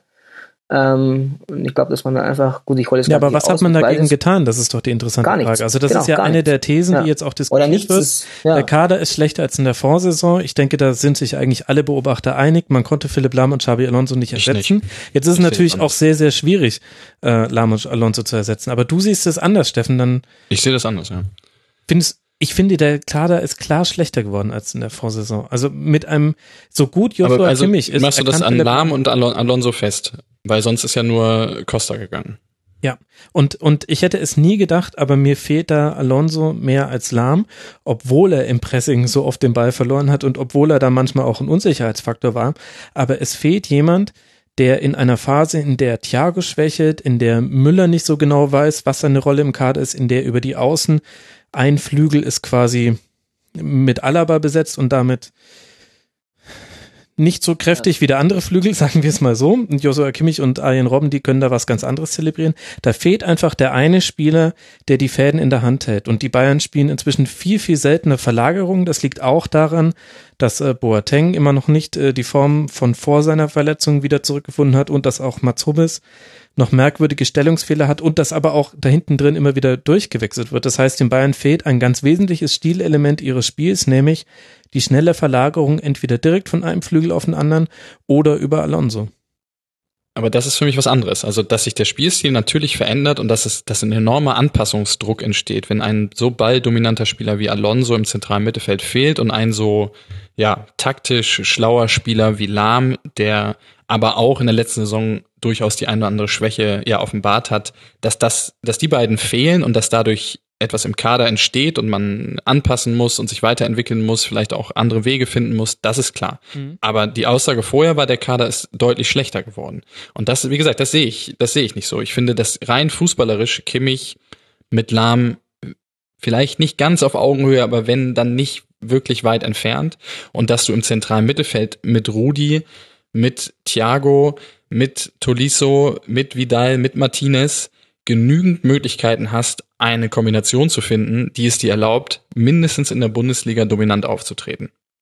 Und ja, das okay, ist aber, das, das, ist genau der Punkt, der mich ärgert, weil die Mannschaft wird so rausgenommen. Das, das ist sowohl in der öffentlichen äh, Debatte als auch von dem, was Hoeneß, Rummenigge ist sehr still momentan, aber vor allen Dingen Hoeneß sagt, ähm, ich erwarte doch, dass diese hochdekorierte Mannschaft, die ähm, ich will jetzt nicht sagen, auch ohne Trainer in der Lage sein muss, ähm, zu funktionieren, aber die zumindest doch in der Lage sein muss, so wie heute, ähm, ein zwei, eine 2 zu 0 äh, Führung in irgendeiner Form übers Spiel, äh, über die, über die Zeit zu bringen. Dass, dass viel mehr der Fokus äh, jetzt auf die Mannschaft gelegt wird. Und das, das hat mich so ein bisschen geärgert, auch in dieser ganzen Argumentation.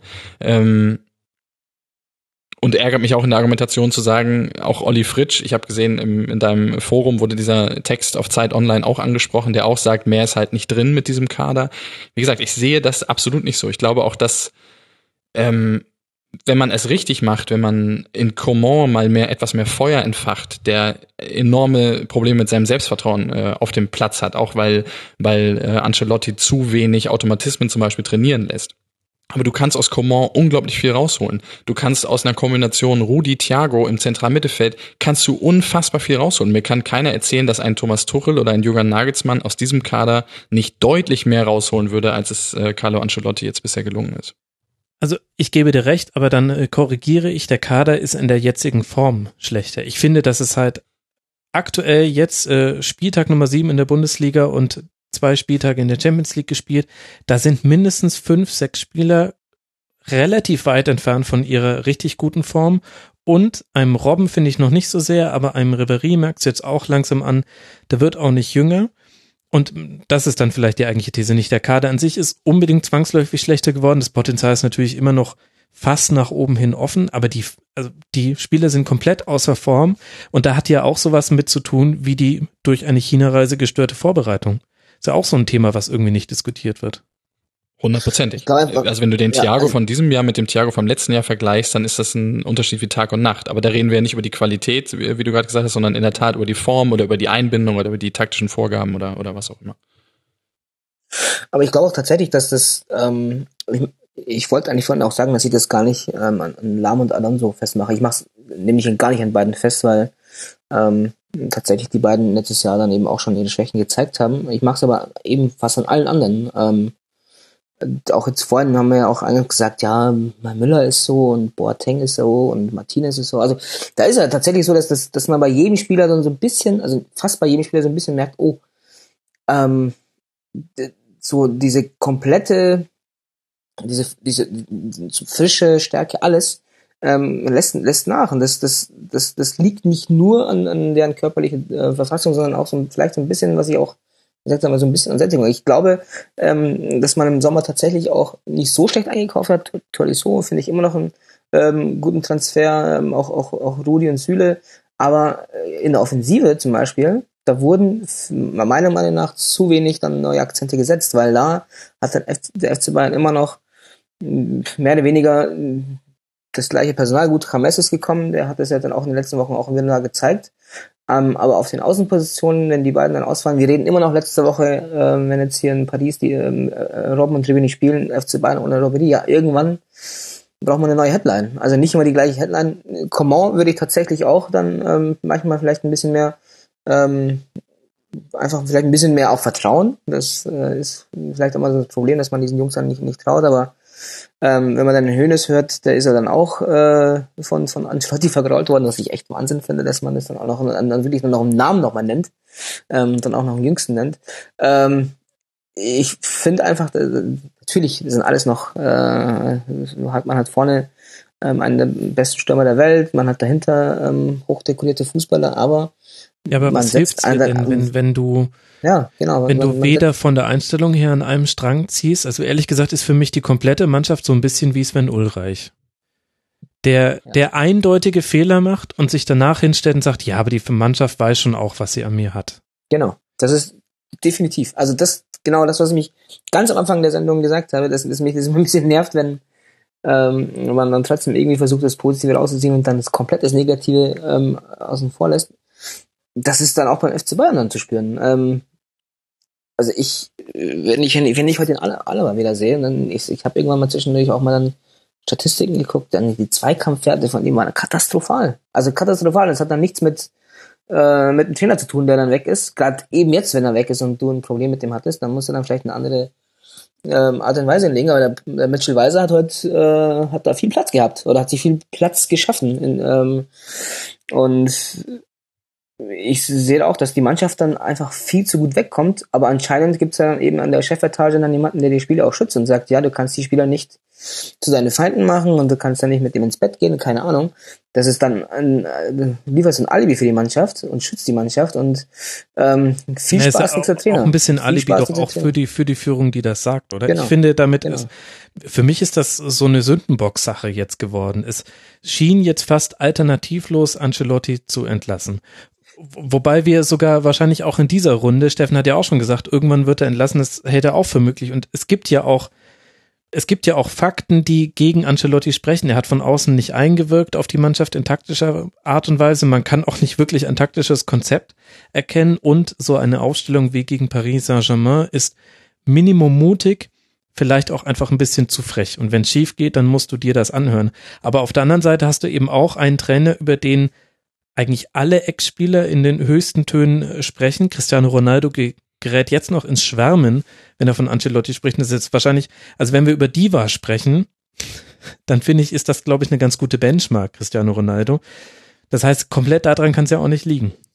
Ähm, dann werden eben dann auch dann so Details dann äh, auch dann glaube ich ganz bewusst verteilt, dass die Aufstellung dann ohne ohne Wort äh, wortlos an die Wand geschrieben wurde. So jetzt geht's raus. Das, ähm, ist, ja das ist dann einfach, das ist dann einfach das ist, das ist, das ist, ich finde es, ich finde es nicht in Ordnung. Ist, man, man macht Angelotti den Vorwurf, dass er, ja, die Mannschaft nicht, nicht nach vorne gedacht hat, ähm, und nicht entwickelt hat, aber dann ähm, würde ich da einfach die Frage in den Raum werfen, inwieweit hat denn ähm, die Chefetage den FC Bayern jetzt in den letzten zwei Jahren nach vorne gebracht? Nämlich gar nicht. Ähm, die, das ganze Konstrukt FC Bayern ähm, wird, wird von der individuellen Klasse der Mannschaft nach vorne getragen, aber da sehe ich aber von ganz oben gar keine Impulse, um das vielleicht dann auch nochmal ähm, nachhaltig nach vorne zu bringen. Was und hat Salihamidzic vielleicht? Ja, also gutes Beispiel, Salihamidzic. Ja, auch heute, ja, ich kann mir die Konzentrationsfehler nicht erklären. Ja, dann, dann sag nichts. Also dann, dann sag einfach gar nichts, weil das ist deine, dann deine äh, ohnehin schon Nebenrolle, die du hast, die, die stärkst dann nochmal weiter. Ähm, also man gibt nach außen ein, ein wirklich kom komplett schwaches Bild ab, ähm, gibt, schiebt nach unten irgendwelche ähm, Schuldzuweisungen, die man aber auch selbst macht. Und ich sag's nochmal gerne, also ich glaube einfach nicht, dass das jetzt durch den einen neuen Trainer, es ist egal wer, ähm, dass das jetzt in der Saison sportlich dann ähm, eine, eine super Entwicklung nochmal nimmt. Ich glaube nicht, dass jetzt die ganzen Kollegen, natürlich wird Jerome Boateng äh, besser spielen und ähm, David Alaba ähm, wahrscheinlich dann auch. Aber ob das dann nochmal auf, auf, so auf so eine Schlagzahl kommt, in der wir dann alle sagen, so, oh Gott, gut, der FC Bayern ähm, ist so kompromisslos, dass so ein Gegner wie Hertha heute gar nicht auf die Idee kommt, dass man nach dem 0-2 in der 48 Minuten dann sagt, okay, vielleicht schaffe ich halt heute doch. Das äh, frühere FC Bayern hätte, da wär, hat gar nicht auf die Idee gekommen. Da hätte der Trainer schon dann zwei Wechsel vorgenommen, den Spieler dann für die nächste Woche schon. Und das ist jetzt nicht so. Also man hat einfach als Gegner dann einfach immer noch Hoffnung, ja, 0-2, egal, da geht schon noch was. Ich habe jetzt 25 Sachen hier nebenbei aufgeschrieben. Ich äh, fange mal mit zwei an. Äh, David Alaba. Ich hatte in der Tat letzte Woche gegen Paris, dachte ich, äh, der Mbappé, das, das muss der beste Spieler der Welt sein, aller Zeiten. Dachte ich so. Und dann habe ich heute gemerkt, okay, wenn Matthew Leckie und Mitchell Weiser da spielen, sieht es ungefähr genauso aus. Ähm, das zu David Alaba ist in der Tat äh, ganz schwer zu erklären. Auch wirklich schwer mit anzusehen für mich, wie David Alaba Fußball spielt. Man wartet immer auf diesen Moment, wo es Klick macht und wieder der, der Alte da ist oder, oder er seinen Bruder doch wieder aufs Feld schickt, ähm, der irgendwie zwei Jahre jetzt Pause gemacht hat. Aber ich, ja, ich für mich auch von außen nicht zu beurteilen, was, was bei Alaba schief läuft. Zu Ancelotti nochmal. Das, was ich höre, so aus dem Umfeld der Mannschaft, dieser Riss, der ist da. Das ist nicht ausgedacht von Hoeneß. Ähm, das ist so es ist nicht so, wie man sich es vorstellt oder wie es vielleicht bei Thomas Tuchel in Dortmund war, dass äh, sich die da angeschrien haben und irgendwie sich gegenseitig vorwerfen, hinterm Rücken irgendwas zu machen oder Demütigung und so weiter. Das ist gar nicht die Ebene da, glaube ich. Es gibt in der Tat Unzufriedenheit mit bestimmten Auswechslungen, mit Aufstellungen, was aber bei Kandidaten, die es betrifft, schon immer so war. Explizit bei, bei Ribéry, der hat ja mit jedem Trainer Probleme gehabt. Ähm, der es gewagt hat, ihn auszuwechseln oder sogar mal unten zu lassen. Aber es gibt in der Mannschaft auch bei einigen, so habe ich, so wurde es mir zumindest zugetragen, eine große Unzufriedenheit damit, wie Ancelotti trainieren lässt. Und bei vielen eben auch diesen Gedanken, ich gehe jetzt langsam auf die 30 zu oder bin vielleicht schon über 30. Ich, wir können uns das nicht leisten, jetzt so eine verlorene Saison zu haben, weil alle eben spüren, der Trainer bringt uns nicht mehr weiter. Das ist eher der Grund, woraus so, eine, so ein Riss zwischen Ancelotti und Mannschaft entsteht. Ich glaube nach wie vor, dass sie den alle für einen relativ feinen Kerl halten und äh, gut mit dem ausgekommen sind, auch wenn die Sprachbarriere da vielleicht das eine oder andere auch ein bisschen schwieriger gemacht hat. Aber wenn davon Riss gesprochen wird, ist es nicht unbedingt, man redet nicht mehr miteinander oder guckt sich nicht mehr an, sondern es ist eher so eine diffuse Unzufriedenheit damit, äh, wie Ancelotti arbeitet und bei einigen Spielern in der Tat auch Auswechslung und Aufstellungsfragen. Aber da nochmal meine Frage, Steffen, ähm, was ich auch vorher nochmal gesagt habe. Ähm, war das im Sommer anders? Also ist das jetzt tatsächlich in, in, den letzten zwei, drei Wochen oder zwei, drei Monaten entstanden? Nein, das, das wusste man doch auch im Sommer. Also, oder dieser Riss ähm, hat er wahrscheinlich auch schon im Sommer begonnen oder in der letzten Saison schon begonnen. Deswegen ähm, tue ich, ja tue ich mich da ein bisschen schwer, das jetzt hm. von dem Zeitpunkt her dann jetzt zu gerechtfertigen, dass es ähm, an diesem Riss liegt, äh, nicht mehr nach vorne bringt. Zumindest öffentlich wurde aber aus der Mannschaft auch, wenn sie darauf angesprochen wurden, von ganz vielen auch wichtigen Spielern immer wieder gesagt, ja, aber das brauchen das braucht Zeit und wir müssen uns entwickeln. So, und jetzt kann man das für eine Floskel halten, aber möglicherweise war dieser Gedanke in der Tat da, dass man gedacht hat, okay, es, es braucht halt bisschen Zeit, bis die Mechanismen, die er vorgibt, auch wenn sie noch so rudimentär sein sollten, bis die greifen. Ich, vielleicht war diese, diese Hoffnung oder dieser Gedanke da. Ich hatte auch das Gefühl, dass im Sommer von der Führungsetage der Druck auf Ancelotti massiv erhöht wurde in dem quasi jeder Spieler, der geholt wurde, Ancelottis absoluter Wunschspieler war, der, der jetzt äh, wurde ihm jeder Wunsch erfüllt und es wurde ja auch gesagt so, Ancelotti erinnert jetzt an das zweite Jahr von, von Heinkes. Er ist total fokussiert und also da hat man ja auch schon gemerkt, dass schon im Sommer der Druck eigentlich deutlich hochgefahren wurde auf Ancelotti. Und trotzdem ist es so, wenn wir jetzt sagen, so viel hat sich jetzt auch gar nicht verändert jetzt in diesen ersten sieben Spieltagen. Also man sieht, dass Problemfelder, die schon vorher gab, dass die sich noch verschärft haben, aber ja auch nicht so dramatisch, dass alles da niederliegt. Also der FC Bayern ist immer noch Tabellenzweiter und hat erst eine Niederlage. Ja, schon fünf Punkte Rückstand auf dem BVB. Aber Fatih, du hast vorhin gesagt, das war eine emotionale Entscheidung, Ancelotti zu entlassen. Hast du damit letztlich verklausuliert gemeint, es war eine Uli Hoeneß Entscheidung. Ja. Ähm, Weil jetzt steht man doch vor einer Art, na, Chaos ist ein bisschen zu viel, aber der FC Bayern hat sich durch diese Entscheidung, jetzt schon den Trainer zu entlassen, ohne einen Plan B in der Hinterhand zu haben, in einen Zugzwang gebracht. Da bin ich mal gespannt, wie man da jetzt rauskommen will.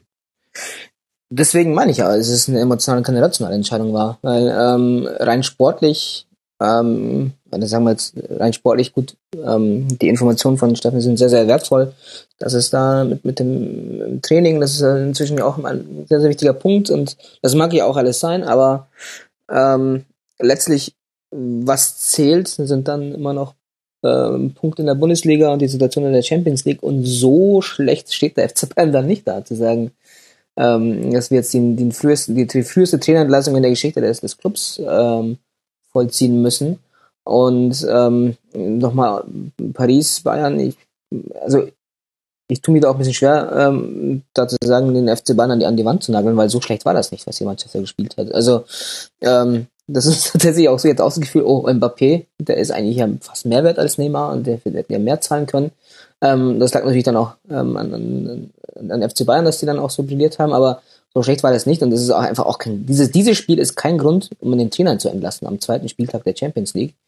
Und deswegen ähm, wiederhole ich mich da auch gerne, dass es jetzt einfach für den Neuen ein riesen Druck wird. Ähm, da jetzt äh, sich darauf zu messen und dann jetzt dann auch in, in so einer Phase, ich gehe jetzt mal davon aus, dass jetzt in der Länderspielpause der neue Trainer dann einfach ähm, dann auch ähm, verkündet wird, damit er auch ein bisschen Zeit hat dann ähm, für die fünf Spieler, die nicht zu den Länderspiel, Länderspielen fahren, zu trainieren, ähm, aber sich einfach auch dann einfach dann auch im Club zu, zu akklimatisieren, dass es nicht einfach wird. Ähm, und wenn dann äh, hier noch eine Niederlage kommt und da noch eine Niederlage kommt oder keine Ahnung, ein Rückschlag kommt, ja, willst du dann auch entlassen, weil äh, die Mannschaft dann sagt, ja, das hat jetzt dann taktisch nicht funktioniert. Also ich hatte das so ein bisschen das Gefühl, dass äh, oder ich habe mich dann so ein bisschen manchmal an, an Entscheidungen der Türkei erinnert, wo, ähm, wo dann der Crazy da mit den, mit den beiden Kapitänen gesprochen hat und immer wenn er was gesagt hat, wurde dann der Trainer entlassen.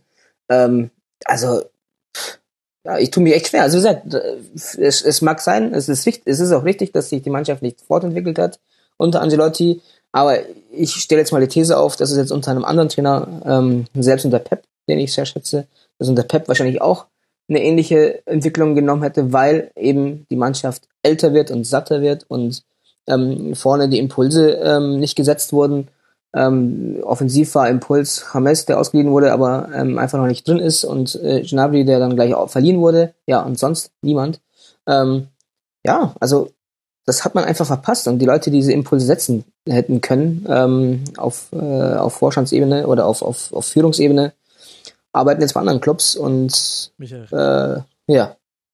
Und ich glaube einfach nicht, dass jetzt einfach momentan die äh, Fachkompetenz da ist an den, an den richtigen Stellen, ähm, um einen FC Bayern in dieser Zeit, in, in, in der modernen Fußballzeit, ähm, nach vorne zu bringen, weil äh, wirklich großen Respekt vor, vor den, all den Leistungen, die dieser, äh, die diese Herren da gemacht haben. Aber es ist einfach ähm, eine andere Zeit ähm, und man muss sich anpassen. Natürlich können sie sich auch anpassen, das, das möchte ich jetzt auch gar nicht jetzt anmaßen, dass sie es nicht können, aber bisher ähm, in den letzten Monaten hatte ich, habe ich nicht das Gefühl, dass sie das äh, wirklich können.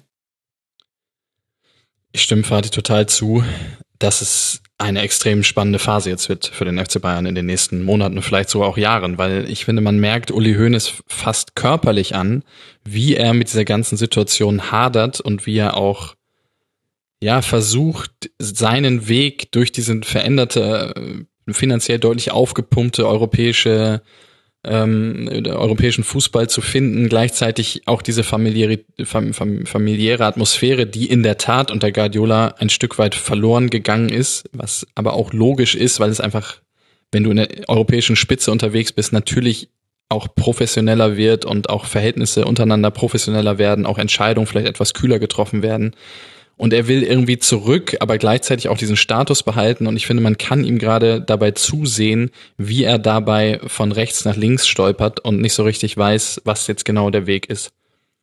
Ich sage überhaupt nicht, es kann sein, dass er ihn irgendwann findet, aber es Seine Aussagen sind aus meiner Sicht widersprüchlich, seine Entscheidungen sind teilweise widersprüchlich, ja. seine öffentlichen Auftritte.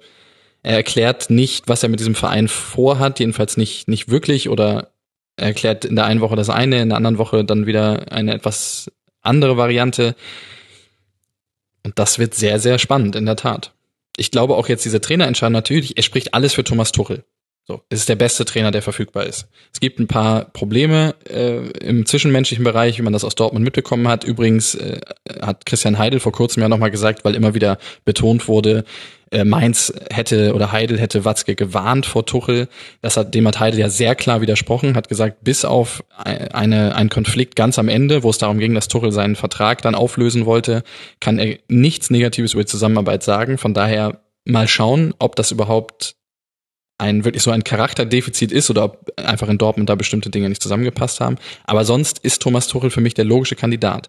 Aber auch da jetzt die ersten Aussagen von Hönes, wenn ich sie richtig verstanden habe, man möchte vielleicht jemanden eher wieder haben mit Stallgeruch.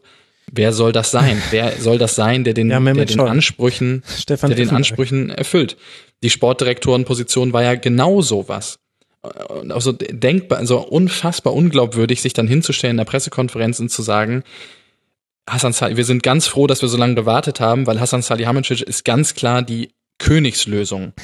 Die beste Lösung, die, und wir sind so froh, dass wir so lange gewartet haben, weil sonst wären wir auf diese Idee nicht gekommen. Äh, und kurz vorher noch, ich, ich, ich, hatte, ich hatte den Gedanken und dann habe ich es dem Uli gesagt und dann haben wir nochmal drüber geschlafen und hatte Uli gesagt, ja, das machen wir. ich habe ich, ich hab immer das Gefühl, dass das Stallgeruch ähm, bedeutet, ähm, ich mache, was ich will. Ja, ähm, ähm, ähm den Eindruck habe ich auch, dass ein Trainer nicht nur die Mannschaft genau. trainiert, sondern auch ein Trainer, der kein, der Uli Hoeneß und Karl-Heinz Rummenigge nicht mitnimmt, in Anführungszeichen, der wird nie lange beim FC Bayern sein. Genau. Du, wenn es in der Guardiola-Zeit Hoeneß eng dabei gewesen wäre, wer weiß denn, ob da nicht auch irgendwann gekommen wäre von ihm, der fuchtelt da doch immer so viel rum an der Seitenlinie. Er war ja raus in der Phase und es war ja auch deshalb relativ harmonisch, zumindest nach außen und relativ professionell nach außen, ähm, aus meiner Sicht, weil er nicht da war. Nach innen schon auch. Also es war eine andere Atmosphäre an derselben der Straße. Bei allen Problemen, die es dann auch mit Pep Guardiola irgendwann gab, das ist halt auch ein, ein Fußballverrückter und das kann halt auch nervige Züge annehmen, wenn jemand so komplett besessen ist von seinem Job und dann auch im Zwischenmenschlichen dann manchmal etwas ruppig. Aber insgesamt war da eine andere Stimmung im Verein, nach allem, was was ich auch so mitbekommen habe damals. Ja, schwierig. Also Stallgeruch, ähm, Ingolstädter Straße Nachwuchsleistungsabteilung, Hermann Gerland, der äh, guter Freund. Ähm, dann Stallgeruch Sportdirektor, Hasan Selemitic, auch guter Freund und der wird alles tun. Und ja, kommt jetzt dann Hansi Flügler als Trainer, weiß ich nicht, weil er dann auch ähm, gut ist mit dem Vorstand. Also es, es kann ja nicht sein. Also sagen wir jetzt mal, Thomas Tuchel kommt jetzt. Das ist ja auch jetzt kein Typ. Also ich glaube auch nicht, dass man dieses äh, menschlich schwierig so hochhängen darf. Äh, was ähm, menschlich schwierig in Dortmund ist, muss nicht menschlich schwierig in München sein. Das ist dann vielleicht, vielleicht auch ganz andere Umstände. Ähm, aber man weiß einfach, egal wie es jetzt äh, wird, dass jetzt Thomas Tuchel dann auch nicht zu allem Ja und Arm sagt. Und das ist auch gut so. Er soll es ja auch nicht tun. Ähm, sonst braucht man ja auch keinen Trainer holen, sondern einfach dann ähm, jemanden, Konditionstrainer, der dann einfach dann auch die Aufstellung dann äh, durchwinkt. Ähm, von daher, ich bin da sehr gespannt. Also ich, ich äh, wenn ich jetzt dann denke, das ist tatsächlich richtig, was, was wäre damals, wenn, äh, wie du Steffen jetzt schon gesagt hat, ähm, Pep mit, mit Hönes, das klingt jetzt interessant gerade, aber ähm, es ist ein sehr, sehr interessanter Zeitpunkt gerade für den Verein. Also wirklich jetzt, ab jetzt dann ähm, die Trainerentscheidung, ähm, die muss sitzen, sonst wird man, glaube ich, dann auch in der Öffentlichkeit an anderen Stellen bohren und ähm, das wird nicht die Mannschaft sein ich glaube, dass sie sich insgeheim auch gewünscht haben, also sicherlich sowieso gewünscht haben, dass Bayern heute gewinnt, aber dass äh, die jetzt 4-0 gewinnen und man dann mit Saniol einfach weitermachen kann. Ich glaube, Solange das so bis Nagelsmann kommt. Ich glaube, das ist so der Plan Beispiel. immer noch eigentlich, ja.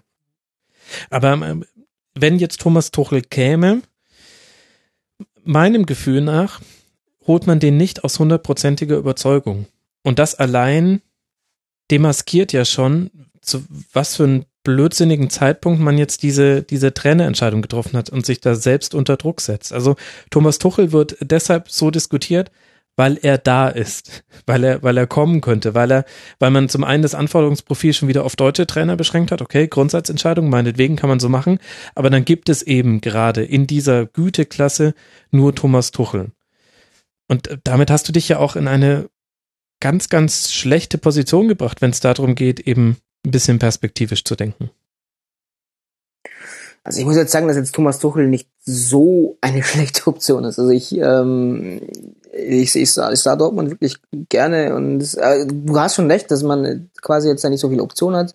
Zumal ähm, die höhnische Wunschoption unter Vertrag ist einfach in Hoffenheim. Ich glaube, wenn jetzt, äh, es eine kleine Möglichkeit gäbe, Nagelsmann zu bekommen, will wir nicht über Tuchel reden, das ist klar, aber ähm, unter den, unter der, vielleicht ist es auch ganz gut, dass, dass ähm, jetzt Uli Hoeneß auf sein Glück gezwungen wird und nicht seine Wunschoption kriegt, sondern ähm, jemand, den eigentlich nicht vielleicht auf, auf Anhieb nehmen würde.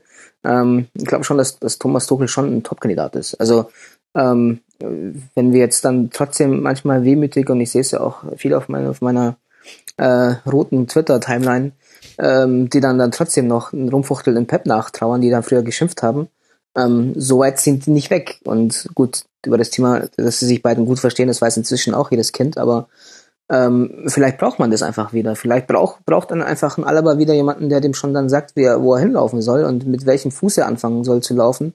Und vielleicht braucht auch ein Boateng jemanden, der, der dem sagt, ähm, wer den öffnenden Pass spielen soll.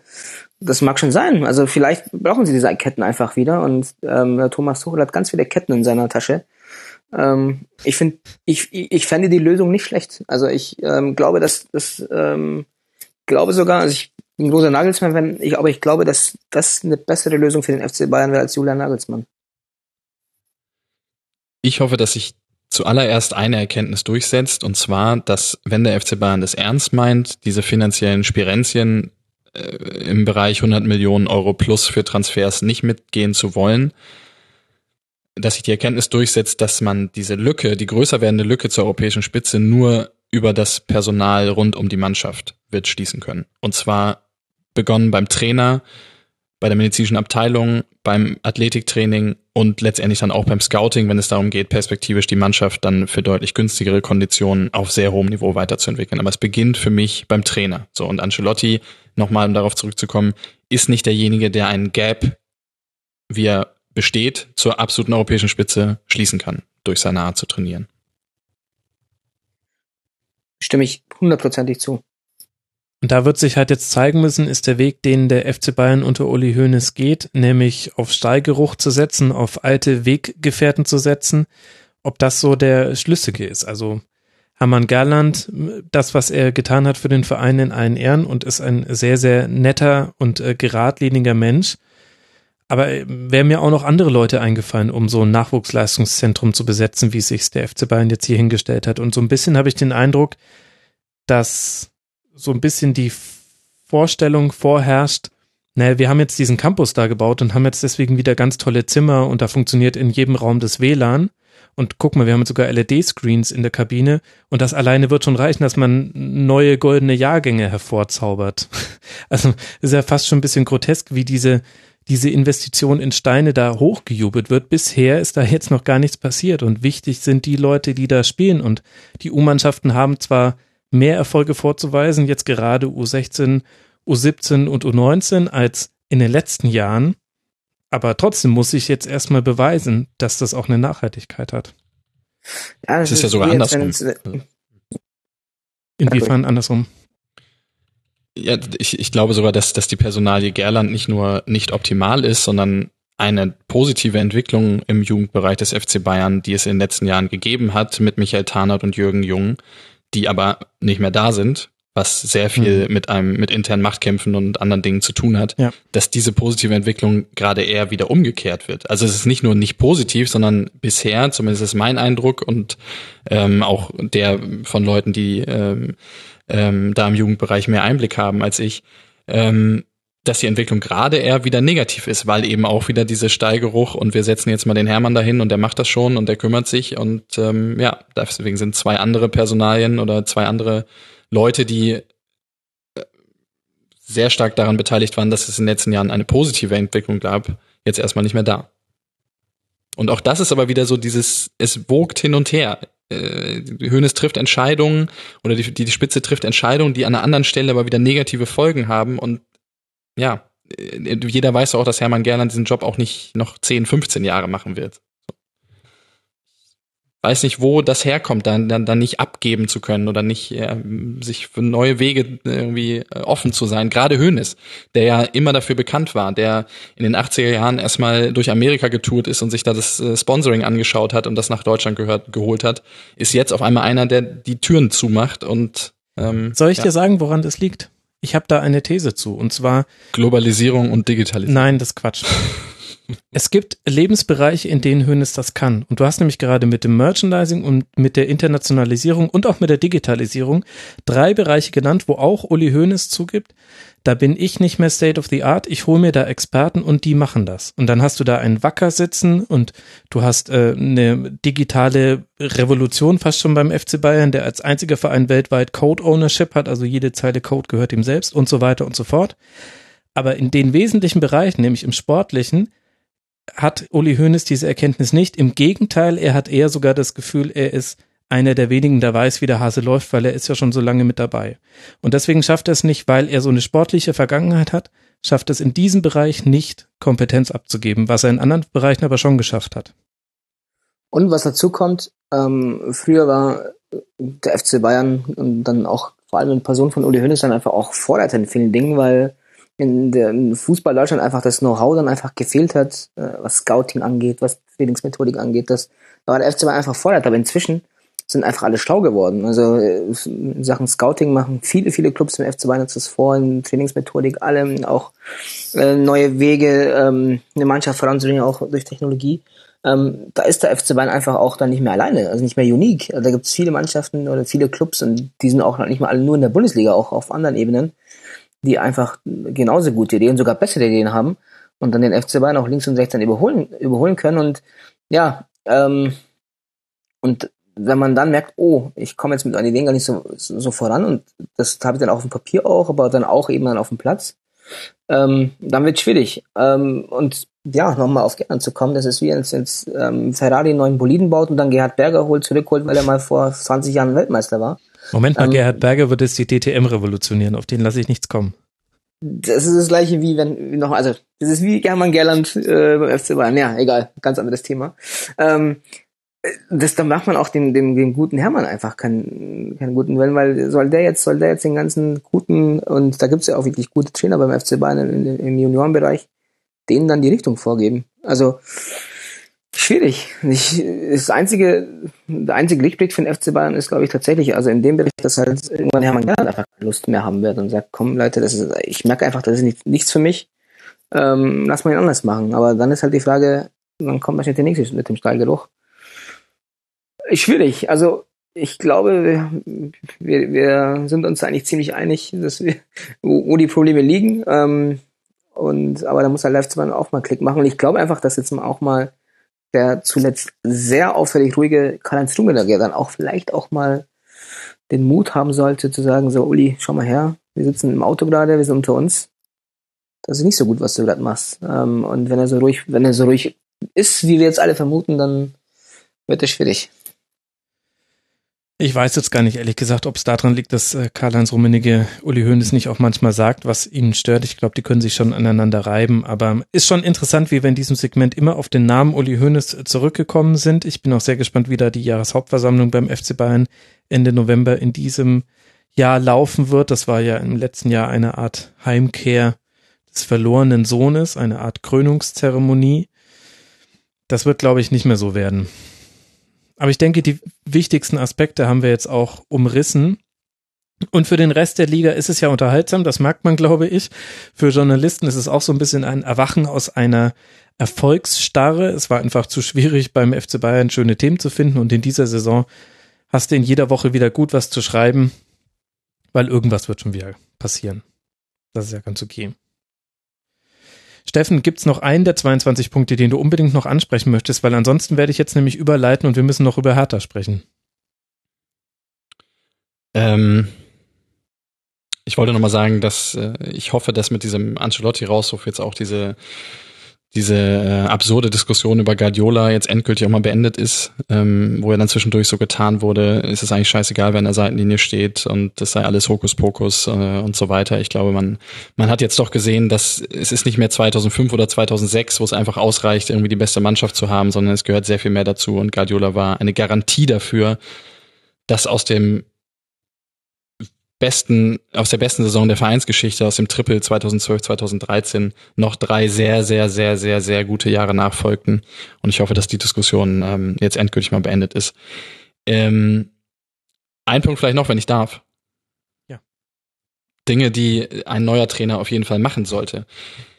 Dreierkette spielen es ist absurd, dass beim FC Bayern mit dem Personal in der, in der Defensive und auch mit dem, mit der Spielweise und auch mit den Schwächen, die Bayern hat, zum Beispiel in der Konterverteidigung, Ancelotti halt immer gesagt hat, er spielt keine Dreierkette. Das wäre für mich, also diese Aussage an sich ist schon bekloppt, aber ähm, ich hoffe, dass ein neuer Trainer auf jeden Fall dieses Potenzial, was da in einer Dreierkette Boateng, Hummels, Süle oder Boateng, Hummels, Martinez schlummert, ähm, offenlegt.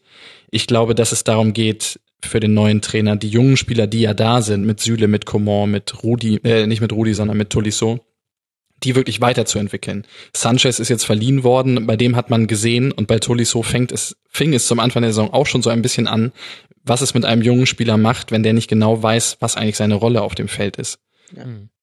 Es muss gerade Tolisso, der einen ganz anderen Ball in München spielt als äh, bei seinem vorherigen Verein, der muss wissen, was eigentlich genau da seine, seine Rolle ist. Und man hat ihm ganz stark angemerkt, wie er versucht, einerseits so dieser ballerobernde zentrale Mittelfeldspieler zu sein, mal ab und zu ins Umschaltspiel zu gehen, aber alles irgendwie auch relativ gehemmt und sich nicht sicher war, ähm, was er eigentlich auf dem Platz macht. Coman halte ich für nicht viel schlechter als Dembele.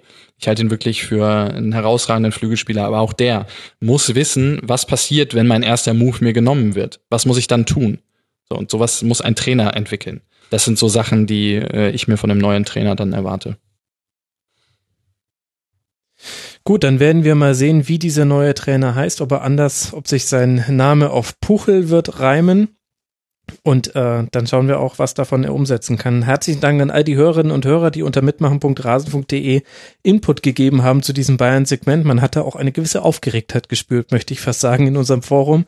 Ich glaube, wir haben eigentlich alle Aspekte mindestens mal kurz gestreift. Und ganz kurz noch müssen wir wenigstens auch, Fatih, über Berlin sprechen. Denn das, was Bayern angeboten hat, muss man ja auch erstmal als Gegner ausnutzen und das nach einem 0 zu 2. Was hat denn Hertha in dem Spiel gut gemacht, sodass es zu diesem Punkt reichen konnte?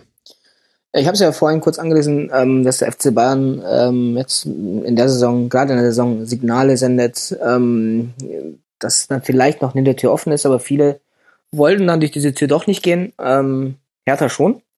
Ähm, ich ich fand sie ja auch nach anfänglichen Problemen vielleicht dann auch ähm, waren sie dann auch im Spiel drin, ähm, hatten dann auch vielleicht ein bisschen Pech mit dem Elfmeter in der Situation, ähm, mhm. was ich auch brutal schwierig fand einzuschätzen. Also mein erster Gedanke war, dass es Elfmeter ist, dann war es keiner, dann war es doch. Also ist ganz, ganz schwierig, da hatten sie vielleicht Pech.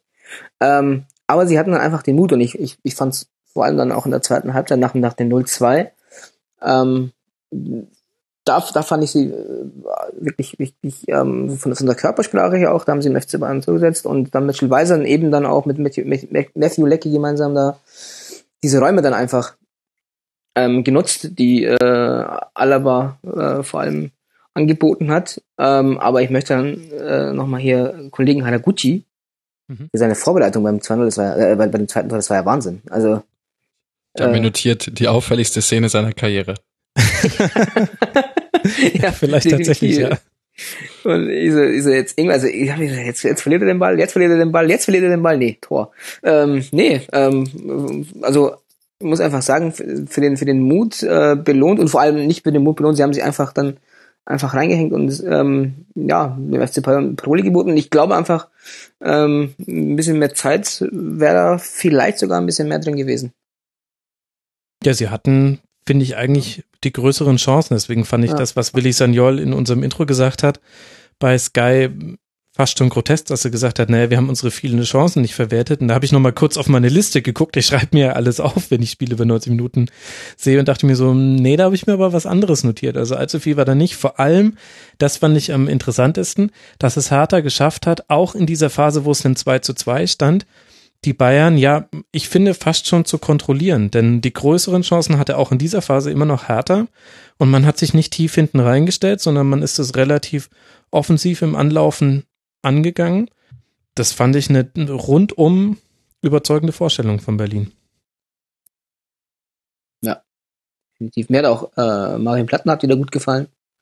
Ähm, der mir manchmal, äh, na, ich, ich finde, dass der das ist ein underrated Spieler ist. Also der, der hat deutlich mehr, äh, der leistet deutlich mehr, als das ihm zugeteilt wird. Auch heute so ein Standards waren auch sehr, sehr gefährlich. Mhm. Ähm, ist ja auch so ein, so ein Thema dieses Spieltags, dass man Standards gut nutzt wie in Freiburg, auch Schalke. Äh, in diesem Spiel, aber auch, auch Marvin Plattenhardt ist da auch, war da auch sehr, sehr auffällig. Muss ich zugestehen, ja. Ich bin ein großer Plattenhardt-Kritiker und äh, suche immer nach den Momenten, wo ich ihn kritisieren kann, aber ich ähm, habe mir heute äh, ganz denn? offen auch notiert, dass ich glaube ich meine Meinung da nochmal grundsätzlich revidieren muss. Es ist schon sehr, sehr, sehr, sehr okay, was er spielt, ja. Das war ein sehr großes Kompliment, wenn man deine Meinung zu Platten hat, kennt. Sehr, sehr okay.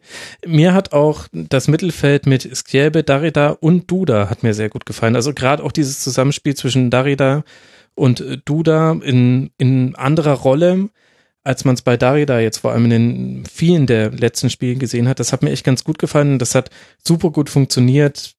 Müller komplett aus dem Spiel genommen, später auch Thiago, der musste immer ganz tief sich fallen lassen, um überhaupt irgendwie den Ball zu kriegen. Und der im Grunde war der, ähm, der zentrale Raum vor dem Tor, der war dicht. Und das musst du erst mal schaffen und das hat, hat er wirklich sehr, sehr gut gemacht. Gut, Hertha hatte auch noch eine andere Nachricht zu verkraften. Unter der Woche ist Olaf der Cheffe Lindner verstorben. Ein äh, sehr, sehr bekannter Fan, der unter einer Krankheit gelitten hat. Wer das alles nicht kannte, ich werde einen Link dazu in den Shownotes unterbringen mit einem sehr, sehr schönen Artikel von der Morgenpost zu der Cheffe. Das wollte ich noch kurz erwähnen. Und jetzt lasst uns über FC Augsburg gegen Borussia Dortmund sprechen. Denn da haben wir ja gesehen, Steffen, dass Borussia Dortmund definitiv Meister wird. Denn wenn man solche Spiele gewinnt, wieder in Augsburg, dann, dann kann ja nichts mehr schiefgehen. War denn Augsburg so stark oder Dortmund vor allem in der zweiten Halbzeit so schwach? Ähm, bisschen von beiden.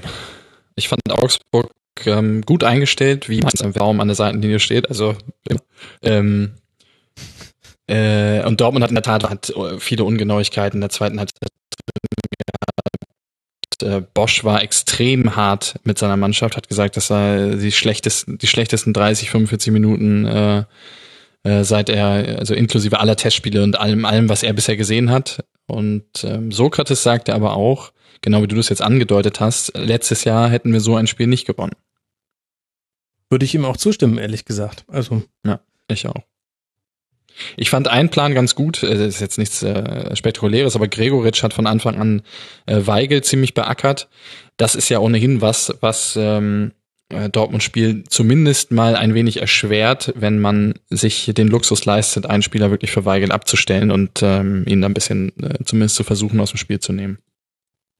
Mhm. Womit auch gleich eine der Rochschaden angesprochen wäre. Schein hat eben nicht gespielt. Das hat man, finde ich, in dem Spiel in der zweiten Halbzeit dann auch gemerkt. Der Weigel, das hat man in der letzten Saison auch schon gesehen, der kann eben auch leichter aus dem Spiel genommen werden. Also ein Schein hätte sich da, glaube ich, nochmal manchmal in Räumen bewegt, wo er dann trotzdem Impact hat, obwohl ihm die ganze Zeit jemand hinterher folgt. Aber das ist jetzt natürlich auch ein bisschen Spekulation. Vati, wie hast du das Spiel gesehen? Und die Leistung von Pierre-Emerick Aubameyang zum Beispiel? Ja, das war gerade meine, das war, also ich, ich fand die zweite Halbzeit war Pierre hier Aubameyang, Aubameyang, mei, schwierig wieder. Ähm, wird auch später in der Stunde. Äh, ja, also seine seine beiden Szenen fand ich bezeichnend eigentlich für die für die zweite Halbzeit der Dortmunder. Ähm, viele Ungenauigkeiten, viele Konzentrationsschwächen. Also einmal er ähm, läuft auf Hits zu und macht äh, genau. lieber drei Übersteiger anstatt direkt abzuschließen und das zweite war ein in die Mitte gechippter Strafstoß und Marvin Hitz blieb einfach stehen und fing ihn locker ich glaube, dass er in der Analyse einfach unter der Woche zu viele Ronaldo-Videos gesehen hat und dann wollte er dann noch ein paar Übersteiger machen. Ähm, aber dann nach so einem Spiel oder ja, nach so einem Verlauf und dann nach so einer vergebenen Chance dann noch so einen Elfmeter zu schießen, ähm, finde ich eigentlich mehr als frech, muss ich sagen. Also das, das war dann schon ein echtes i-Tüpfelchen. Ähm, ja, aber das, das, das stimmt schon, was jetzt sagt. Also Dortmund hatte dieses Spiel letztes Jahr äh, zumindest nicht gewonnen. Ähm, und ich finde es auch gut, dass, dass dann Peter Bosch dann äh, nicht, nicht die große Party schwenkt und sagt, ja, super, super Sieg und äh, alles gut, sondern dass er da ähm, dann auch deutliche Worte findet. Ähm, und ich finde ja auch gerade solche Spiele ähm, sind dann immer äh, helfen in der Entwicklung. Ähm, also dann eine neue Spielsituation, neue, neue, neue Gefühlslagen einfach kennenlernst mit dem Trainer zusammen, mit eben mit so einer Mannschaft und ähm, dann weißt du dann auch im nächsten Spiel dann vielleicht in so einem schwierigen Spiel wieder ähm, entsprechend zu reagieren hast und das hat Dortmund dann ja dann trotzdem nach Hause gebracht und das ist auch eine Qualität inzwischen, die Dortmund hat. Aber Augsburg muss ich jetzt persönlich sagen, ähm, habe jetzt die Woche, die, in der Saison ja nicht so viel über die Bundesliga gesprochen, aber ich äh, bin extrem überrascht, äh, was die aus die Augsburger machen. Ich hatte die auch nicht, so gar nicht auf dem Schirm, was da in dem Sommer passiert ist mit, mit, mit dem Kader. Ähm, und wir hatten ja vor der Saison bei Sokrates ja auch die 18 Trainer und da hatte ich äh, auch in der, in der Phase dann mit vielen Kollegen gesprochen. Ich so, Augsburg, boah, schwierig. Ähm, aber ich bin, ähm, da bin ich auch gern parteiisch und auch froh, dass ich dann äh, eines Besseren belehrt wurde. Ähm, also da wäre heute dann auch gegen Dortmund auch mehr drin gewesen. Es spricht nicht für meine Communio-Mannschaft, aber Philipp Max ist mein Punkt, mein Spieler mit den meisten Punkten.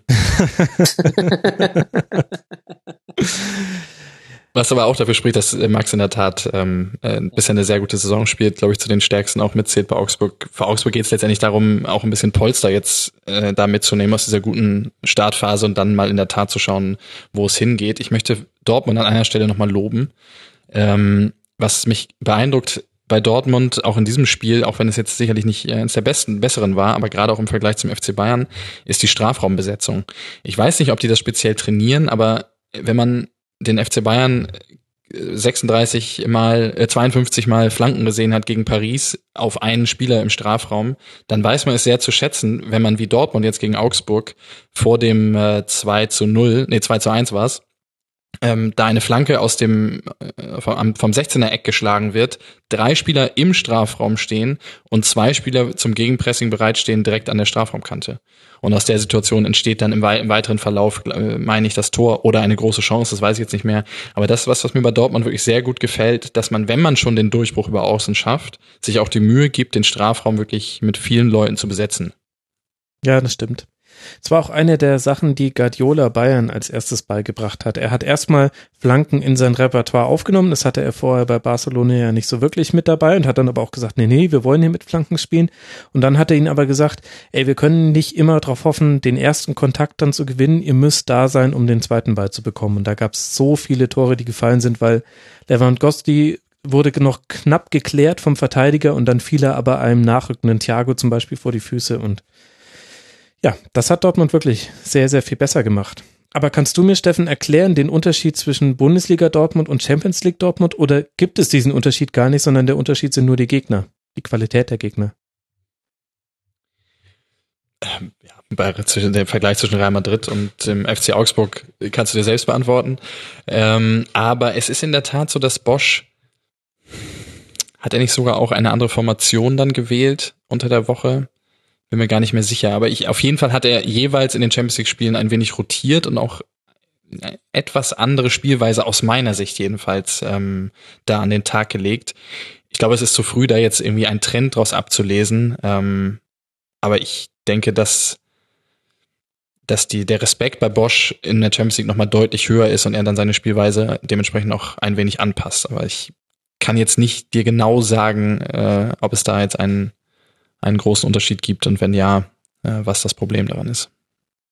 Ja, es war schon eher ein 4-1, 4-1 gegen Real, was so die durchschnittlichen Positionen angeht. Und nicht ein klassisches 4-3-3 wie jetzt hier gegen Augsburg. Fatih, kannst du das Darf ich mich noch über Aubameyang aufregen? Klar. es, es wird immer so drüber hinweggegangen. Ich finde das interessant, dass auch Leute bei Twitter, denen ich, die ich durchaus schätze, dann sagen, ja, aber man diskutiert ja dann über die Ausführung von so einem Elfmeter nur, wenn der Torwart den hält. Das ist totaler Schwachsinn. Die, du erhöhst doch, wenn du so einen Elfmeter so schießt, die Wahrscheinlichkeit, dass der Torwart den hält, automatisch auf 33,3 Prozent. Weil der Torwart hat drei Möglichkeiten, nach rechts zu springen, nach links zu springen, stehen zu bleiben. Wenn er stehen bleibt und du schießt den Elfmeter so, ist die Chance, dass er den hält, 99 Prozent oder 100 Prozent. Wenn du in die Mitte schießt, was vollkommen legitim ist, dann muss man doch wenigstens den, den Torwart damit vor eine Aufgabe stellen. Das heißt, den Ball entweder hart unter die Latte zu hauen oder auf Kniehöhe leicht versetzt mit voller Wucht zu schießen, ähm, damit du wenigstens den Torwart auch noch unter Handlungsdruck setzt. Ich, ich, ich finde, ich kann da nicht einfach so drüber hinweggehen und ich verstehe auch nicht, wo man, ich würde, glaube ich, den Spieler auswechseln. Ich finde, man kann sowas nicht so beim 5-0, wenn es darum geht, nochmal hinten raus die Demütigung, nochmal den Deckel drauf zu machen, meinetwegen, mach es. Aber bei so einem Spielstand, ich habe da wirklich null Verständnis für. Und ich glaube auch, dass dann, dass dann inzwischen sehr erfahrener Torwart wie Marvin Hitz an sowas inzwischen auch dann auch erwarten. Also vielleicht nicht jetzt, er erwartet jetzt nicht, dass er so ein Panenka versucht, aber er will es nicht ausschließen. Ich glaube, dass er durchaus dann in, beim Elfmeter dann durchaus diesen Gedanken hatte, ja, vielleicht macht das ja. Ähm, Wird es vielleicht ein anderer nicht machen. Ähm, sehe ich auch so. Also ich, ich finde auch nicht, dass es jetzt, ach komm, das ist Aubameyang und der ist ja so lustig und so. Nee, also das hätte auch in die Hose gehen können. Und ähm, das hätte ja auch, vor allem vom Spielverlauf her, war es ja jetzt nicht so, dass dann Dortmund so super souverän war und gerade in der zweiten Halbzeit und dann eben auch Aubameyang einfach eine Vorgeschichte auch noch hat. Ähm, finde ich es auch schon sehr, sehr gewagt. Also ich glaube auch, also wenn ich jetzt so Peter Bosch in den man jetzt so lernt, das kennengelernt hat, dass da der auch ähm, die ein oder anderen Worte gefallen sind danach oder noch fallen werden die Woche.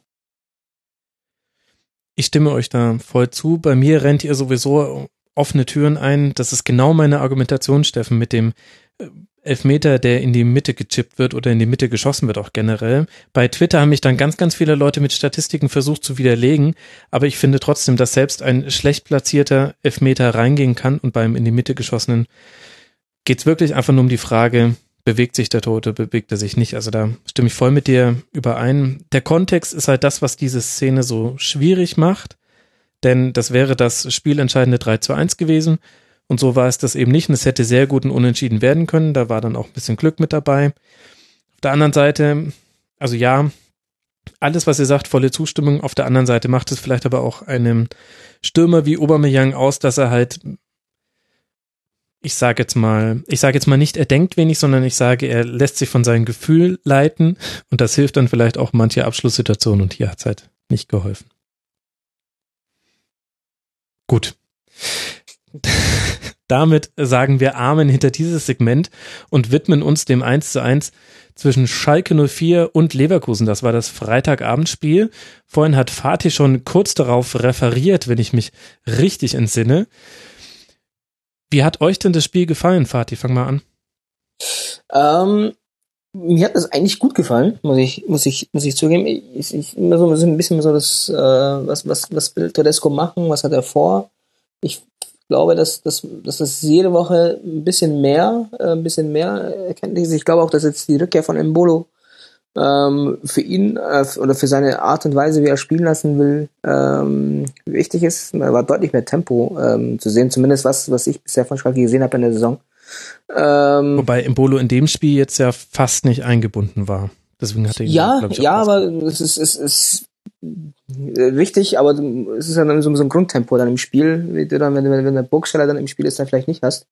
Ähm, finde ich schon, dass, dass, dass, dass da äh, deutlich mehr Bewegung war. Und aber was ich auch voll angelehnt, ange das wollte ich nicht zu Schalke sagen, ist einfach das, das Thema Standardsituation. Mhm. Ähm, dass jetzt, jetzt einfach jetzt dann wieder zur Stärke wird in der Saison. Ich ähm, habe es leider jetzt nicht mehr im Kopf. Ich habe es mir zwar notiert, aber ich möchte jetzt hier keine Lautstärke machen mit meinem Papierrascheln. Ähm, ich glaube, da sind sie äh, Liga Höchstwert gerade mit den Standardsituationen in der Saison. Ähm, und da äh, geht so langsam in die, in die Saison mit, mit äh, Bordon und Kristalic hinten, die dann alles, gut, das waren Kopfballtore, egal, aber waren auch viele Standard, äh, Situationstore.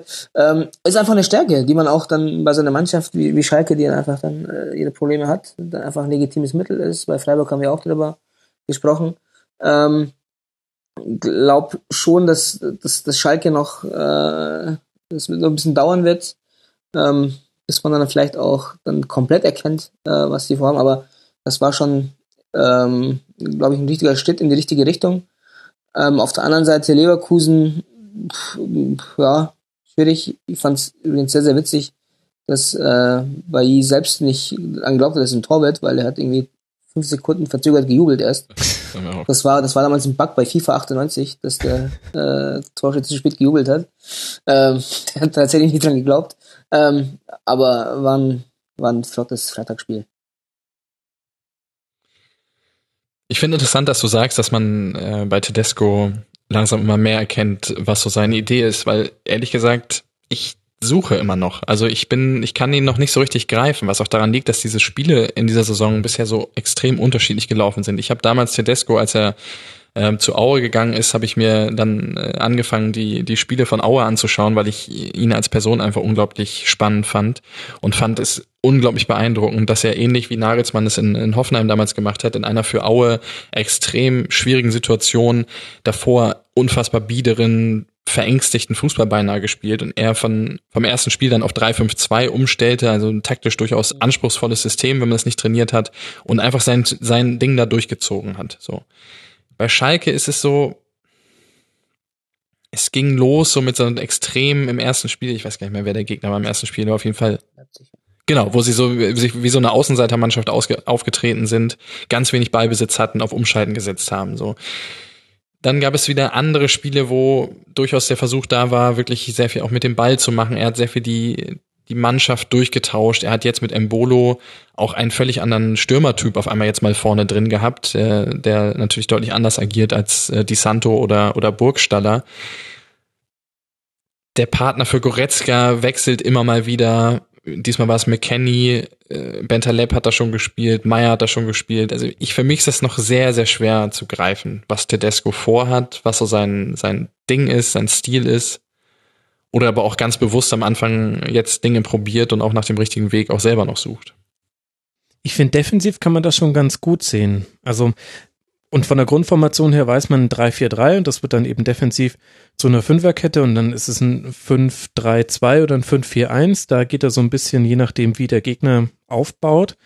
Ich finde, das konnte man jetzt in allen Spielen schon ganz gut sehen, also wie es gegen den Ball funktioniert und da hat er auch gegen all die verschiedenen Mannschaften, gegen die man da gespielt hat, also vom Spielstil her, also Leipzig, Hannover, Bayern, Hoffenheim auch schon, hat er jeweils eigene Lösungen gefunden, aber immer in der gleichen Grundformation und mit den ähnlichen Prinzipien, nämlich Zentrum verdichten, die ersten Anspielstationen ähm, zustellen und dann versuchen, immer mal wieder mit so einem situativen Pressing den Ball zu bekommen. Ich habe eher noch so Fragezeichen, was ist bei Ballbesitz? Also Umschaltspiel, klar, das läuft da dann alle nach vorne und möglichst über die Flügel.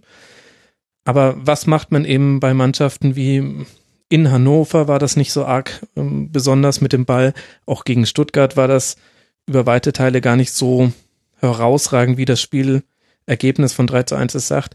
In, in Bremen hat man letztlich durch Standardsituationen gewonnen. Ich finde, da fehlt es noch so ein bisschen. Was, was macht man, wenn man den Ball hat, gegen einen Gegner, der selber gut organisiert ist?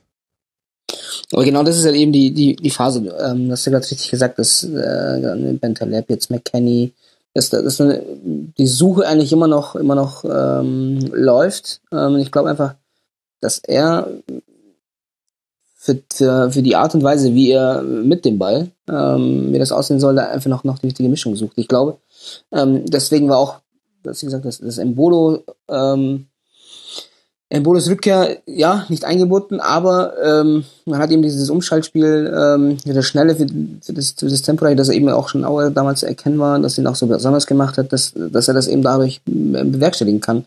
Ich glaube einfach, dass die Suche auch noch auch noch voran, äh, voranschreitet. Das wird noch dauern. Ich glaube auch, ähm, das, das wird auch noch ein paar, paar ähm, ähm, Rück, äh, Rückschläge sehen werden. Das ist halt natürlich die Frage, inwieweit er sich das dann erlauben kann auf Schalke, wie, wie groß seine Geduld sein wird. Ähm, aber ich finde schon, dass das, das, äh, das mutig ist, aber ich finde es auch gut, dass er mutig ist, weil wenn er sich von diesem, diesem, diesem Druck oder diesen schlechten Ergebnissen oder den, den durchwachsenen Ergebnissen in den ersten Wochen ähm, beeindrucken lassen würde und dann von seiner Idee abweichen würde, das, das ähm, würde ihn unglücklich machen. Von daher glaube ich, dass das, dass die Ideensuche noch weitergeht, aber das auch gut ist. Also ich glaube, dass das wird den Telesco-Fußballer wird noch ein bisschen dauern, ähm, aber es wird kommen. Und Stichwort Ideenreichtum und den eigenen Stil durchsetzen, was kann man da über Leverkusen sagen, Fatih? Ja, das, das, also das ist für mich eigentlich das größere Fragezeichen, ehrlich gesagt. Ähm, werde ich noch nicht so wirklich schlau. Ähm, ich, ich muss ganz ehrlich sagen, ich bin eigentlich ein bisschen über, überfragt da. Also ich, äh, ich, ich werde aus Leverkusen nicht schlau, das ist jetzt eigentlich Steffen über Schalke gesagt, das ist bei mir der Fall bei Leverkusen. Ähm, Ansätze sind da. Ich ähm, auch, auch herrlich war ja bei dem Spiel, nach dem Spiel eigentlich wieder einer dieser meiner Lieblingstrainer, die zufrieden waren. Es war aber doch eigentlich auch kein schlechtes Spiel von Leverkusen. Ja, ja, tatsächlich. Also. Aber ähm, ich, ich tue mich ein bisschen schwer. Also das, das, ich fand, dass das, dass das Tempo äh, deutlich höher war. Ich, ich muss, äh, das liegt einfach daran, dass ich Leverkusen in der Saison auch zu selten gesehen habe. Ähm, Im Vergleich zu den ersten beiden Spielen, die ich von ihnen gesehen habe, ich habe sie zum Auftakt gesehen und dann auch zwischendurch nochmal. Da fand ich sie tempoarm. Jetzt war zumindest Tempo, aber es lag, glaube ich, einfach auch daran, dass der Schalke das Spiel schnell gemacht hat und dass man da äh, mitgezogen ist. Ähm, aber da möchte ich noch einfach noch ein bisschen abwarten. Aber ich, ich kann das nicht so richtig einschätzen bei Leverkusen. Steffen, wie geht's dir da? Ja, also ich glaube, dass, dass man da auch nicht allzu viel erwarten sollte jetzt von Herrlich. Also Herrlich ist jetzt nicht der ausdifferenzierteste ähm, spektakuläre Trainer. So, er hat ja diese 4-2-2-2 Variante, die er in verschiedenen personellen Besetzungen eigentlich immer wieder so aufs Feld bringt, mal mit leichten Anpassungen. Ähm, aber ich glaube, das Leverkusen, das wir jetzt gesehen haben, die letzten zwei, drei Spiele, ist auch das Leverkusen, was wir in Zukunft sehen werden. Profitiert haben sie, finde ich, in den letzten Spielen von dieser Kombination oder in den letzten beiden Spielen vor allen Dingen Alario Volland. Ja. Da ist, glaube ich, wirklich Potenzial drin. Volland auch in dieser tieferen Rolle. Ich bin ja froh, dass äh, Kevin Volland jetzt mal wieder Tore schießt, weil da habe ich ja wirklich äh, an meinem Verstand ein bisschen gezweifelt, weil ich halte so viel von dem und in Leverkusen das erste Jahr äh, war sowas von bieder und sowas von Tor ungefährlich und es ging in dieser Saison auch schon wieder ein bisschen so los, aber jetzt hat er da seine Kurve bisschen äh, gefunden und das Zusammenspiel Alario Volland ähm, wertet das Leverkusener Spiel nochmal auf. Aber wie gesagt, es ist eine relativ unspektakuläre Besetzung der Räume und äh, bei Leverkusen wird aus meiner Sicht deutlich mehr auf, äh, auf das Personal ankommen. Also welche Spielertypen besetzen diese Position in diesem 4-2-2-2? Ja. Und da ist Herrlich immer noch so auf der Suche. Bei Volland scheint er jetzt eine Antwort gefunden zu haben. Aber bei den Außenspielern zum Beispiel wechselt er ja immer noch fröhlich durch und irgendwie ist es dann auch sehr tagesformabhängig wie Leverkusen so als Gesamtheit dann auftritt. Geht dann weiter nach der Länderspielpause für Leverkusen zu Hause gegen Wolfsburg und Schalke wird dann in Berlin spielen dürfen. Lasst uns über Gladbach gegen Hannover 96 sprechen und damit über die erste Chance von Martin Harnik, die er in dieser Saison nicht gemacht hat. Und das wäre dann eventuell auch der Siegtreffer geworden. So hat Gladbach gewonnen, Steffen. Mir gefällt ehrlich gesagt an Borussia Mönchengladbach in dieser Saison fast gar nichts. Aber ich habe das auch schon in den letzten Schlusskonferenzen elaboriert und wir werden auch definitiv bald mal einen Schwerpunkt zu Gladbach machen müssen. Bin ich denn da vielleicht auch zu negativ? Das ist ein Dieter Hacking-Bias. Ja, das kann tatsächlich sein, dass ich den äh, unterschätze. Für mich ist das Dieter Hacking-Fußball. Jetzt auch in diesem Spiel gegen Hannover. Das war einfach wahnsinnig bieder und unkreativ in den Lösungen nach vorne und dementsprechend auch selbst wenn die Statistiken mit 23 zu 15 Toren da ein klares Übergewicht suggerieren, aber ich finde, dieser Sieg ist nicht zuletzt durch den, die Entstehung des Strafstoßes dann doch eher glücklich gewesen. Und das gegen Hannover zu Hause. Ja, sicher. Also, aber es ist ja immer so ein bisschen die Frage, was erwartet man? So, und ehrlich gesagt spielt Borussia mit den Gladbach in dieser Saison den Fußball, den ich erwartet habe. Ähm, ich, viel mehr kann ich dazu gar nicht sagen, aber es ist, äh, ich habe jetzt nicht gedacht, dass Dieter Hacking im Vergleich zur letzten Rückrunde jetzt auf einmal äh, das Rad irgendwie neu, äh, neu erfindet. Aber ist das ich nicht vielleicht spannend, genau das Problem, weil die Gegner wissen ja auch genau, was für ein Fußball Borussia Mönchengladbach spielt. Und inzwischen weißt du eben einfach, wie du dann Stinde und Raphael ihre Gefährlichkeit ja. nimmst und dass sie dann halt schnell über die Außen kommen. Aber da fallen ja jetzt erstmal keine Tore. Vielleicht ist das ja das zugrunde liegende Problem. Also mich überrascht Hacking ja schon, äh, schon sehr damit, wenn er in so einem Spiel wie gegen Hannover auf einmal den jungen Cuisance äh, aufs Spielfeld bringt. So, das ist ja schon, äh, da denke ich ja Wahnsinn. Also Das ist ja äh, Hacking out of the box. Oder Kushani, wie ihn Lothar Matthäus genannt hat. ja, okay. Also wie gesagt, ich bin da, ich kann da nicht allzu viel zu sagen, dass ich jetzt da enttäuscht bin oder irgendwie. Natürlich ist das relativ ausrechenbar, aber es ist auch nicht, es ist auch nicht schlecht. Es ist eine ganz ordentliche Grundstruktur und ja, es ist eine ganz gut zusammengestellte Mannschaft, finde ich wirklich. Mhm. Ähm, gute Pärchenbildung, sowohl auf den Außen als auch über Stindel Raffel wurde schon sehr viel gesprochen, zu Recht, was ja nach wie vor eine, eine ganz gute Kombination ist. Ginter Westergaard, finde ich, kommen, finden auch zusammen gerade. Ähm, etwas, etwas besser ist vielleicht noch so ein bisschen die Schwachstelle, wenn die noch, noch stabiler wären und ähm, wäre das, glaube ich, noch, noch eine stärkere Basis auch für, den, für diesen Hacking-Fußball. Mit Bobadilla hat man jemand von der Bank, der, glaube ich, als Joker optimal ist. Also ich denke, dass Gladbach da sehr souverän dieses Jahr auf Platz 6 oder 5 einfahren wird und ohne da irgendwen verrückt zu machen, im positiven oder im negativen Sinne. Ja gut, dann hätten wir eine Antwort auf meine Frage. Ja, ich sehe alles zu negativ. du warst nur zu höflich, jetzt zu sagen. Fatih, was ist dein, was sind deine Gedanken zu Gladbach? Ähm, ich, ich bin eigentlich auch bei euch. Also ich ähm, finde auch Gladbach ein bisschen schwierig zu greifen. Ich ähm, glaube aber, dass das souverän Platz 5, Platz 6 fast schon ähm, zu, zu euphorisch ist sogar an der Stelle. Also ich glaube, dass sie sehr souverän äh, 8, 9 werden, ähm, weil ich dann andere Mannschaften dann einfach äh, mit ein paar Skills mehr sehe und dann äh, ich, ich, also wenn es Gladbach tatsächlich jetzt nicht, äh, wenn er nicht ähm, auf, auf, seine, auf seine jetzt nochmal ein paar Überraschungsmomente auspackt, äh, ist Gladbach hat einen sehr guten Plan A, aber dann, hm, also ich äh, sehe es auch so, dass das da fehlt mir auch dann manchmal so eine, so eine, so eine, noch eine, so eine zweite Idee. Ähm, wenn die erste greift, dann ist super, wenn nicht, dann, dann verlieren sie. Ähm, von daher, jetzt haben sie wieder ein schönes Tor von Stindl. Äh, ich fand auch Ginter in dem Spiel mhm. äh, sehr auffällig. Also sehr gut, ich glaube, gut, nicht nur wegen seinem Tor, aber auch so hier Eröffnung, Spielöffnung war, war sehr, sehr gut von ihm. Ähm, auch mit anderen guten Ball, anderen, anderen guten langen Ball gespielt. Ähm, hat da äh, auch mal das Heft in die Hand genommen. Aber ansonsten muss man äh, einfach die Saison von Gladbach abwarten. Also ich wird, glaube ich, jetzt nach oben, nach unten keine großen Überraschungen geben bei Gladbach. Ähm, und bei Hannover ist natürlich jetzt extrem äh, bitter gewesen.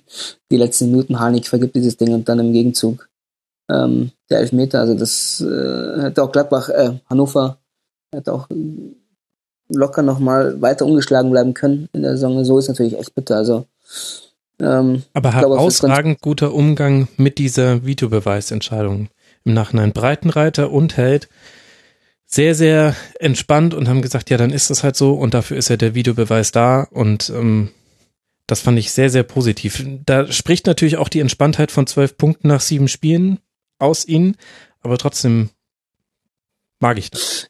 Also ich muss übrigens sagen, also ich habe mich so ein bisschen dran gestört, ähm, dass es natürlich schön von Christian Dingert, dass er ähm, nochmal Bestätigung haben wollte für seine Entscheidung. Aber wenn das jetzt äh, zur Übung wird, dass man die eigene Entscheidung dann nochmal sich selbst bestätigen lassen will, ob das jetzt dann auch wirklich richtig war, puh, schwierig. Also ich, ich, ich, fand den Elfmeter eigentlich schon sehr, sehr klar und sehr deutlich und er hat ja auch ohne, ohne Zögern gepfiffen. Dann nochmal selbst nachgucken wollen, ja, hat das jetzt überhaupt gestimmt, dass da also ich, ich, ich tue mir da ein bisschen schwer, gerade dann zu so einem Zeitpunkt, dass man sich dann nochmal, äh, ich, ich glaube einfach, dass man sich da ein bisschen selbst schwächt. Also irgendwann äh, wird dann passiert, dann, dann was, was kommt dann nächstes? Dann gibt es gar keinen Schiedsrichter, dann sitzen alle nur noch an der Seite und gucken ein Video. Naja, ähm, also Fatih. Ja, ich über ich, ich, ich meine, das war die 93. Es, Minute. Ja, aber und letztlich ist ja, dass er sich selbst überzeugt hat. Und das haben wir in diesem Spieltag ja häufiger gesehen, dass Schiedsrichter selbst nochmal in die sogenannte Review-Area gegangen sind, wo dann dieser Nummer 5 Klon hochkommt und sie diese Bildschirme haben. Letztlich spricht das ja eher dafür, dass sich die Videoschiedsrichter nicht so sicher waren. Denn sonst hätten die eine eindeutige Entscheidung gefällt, sondern in den Fällen haben die dann mutmaßlich gesagt, ja, vielleicht Auslegungssache, guck dir es nochmal selber an. Und dann finde ich ehrlich gesagt, also wenn man das auch, auch im Stadion sichtbar für alle nochmal klar macht, okay, ich rückversichere mich jetzt nochmal, dann bitte in der Nachspielzeit, auch wenn es natürlich bange Minuten waren und sich das alles hingezogen hat, aber. Ja, aber ähm, in so einem Fall ist es einfach so, dass ist in meinem Empfinden war das ein sehr klarer Elfmeter. Also jetzt mit Video. Ich war mir da nicht sicher, ob Griffo sich nicht hat fallen lassen. Da war schon Kontakt und, und Erdanziehungskraft. Da wusste ich nicht, wer da zuerst da war. Also ich, äh, ja, letztlich hat, ist er, hat der Sané dann auch den falschen Lauf weggenommen und ist dann, ja, vor Schinn hat das ja auch riskiert. Also ich, also für meinen Empfinden war, dass das, dass das ein klarer Elfmeter war. Vielleicht liegt es dann einfach bei mir dann eine Folgefehler, dass ich aufgrund der Situation, dass es für mich klarer Elfmeter war, dass ich dann den, den Rest nicht verstanden habe.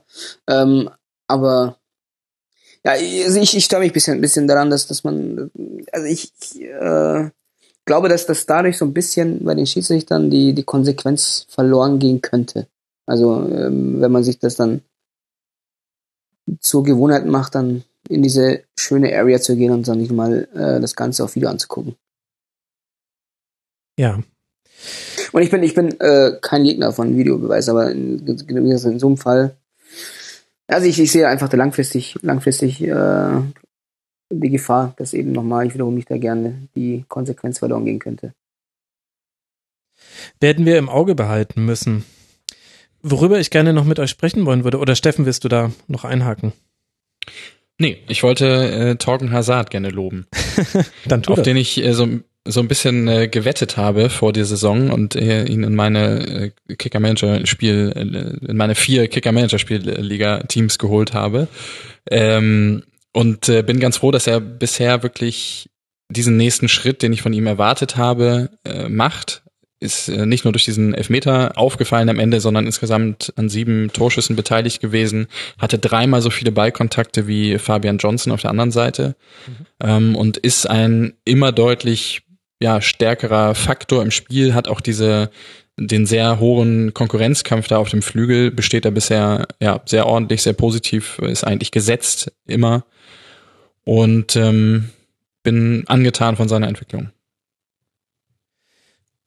Und warum ist auch in so einem Spiel Hannover 96 so ein unangenehmer Gegner? Kannst du mir das noch erklären? Ich, nee, also kann ich nicht im Detail erklären, aber ich kann aus der Erinnerung sagen, dass äh, André Breitenreiter schon auch bei anderen Teams, die nicht Schalke hießen, durchaus in der Lage war, als Aufsteiger äh, dem Gegner für eine gewisse Zeit das Leben schwer zu machen. Und ich glaube, dass Hannover 96 personell deutlich besser besetzt ist, als es der SC Paderborn damals war. Fatih, hast du da Eindrücke zu gewonnen aus den ersten sieben Spielen? Ähm, ich glaube einfach, dass es, dass wir da gar nicht nur auf die ähm, sieben Spiele, sondern auch auf die äh, vergangene Saison gehen können. Ähm, ähm, hat ja die Entwicklung schon sehr, sehr früh stattgefunden ähm, und ich glaube, dass er auch relativ schnell wusste, was er von der Mannschaft will.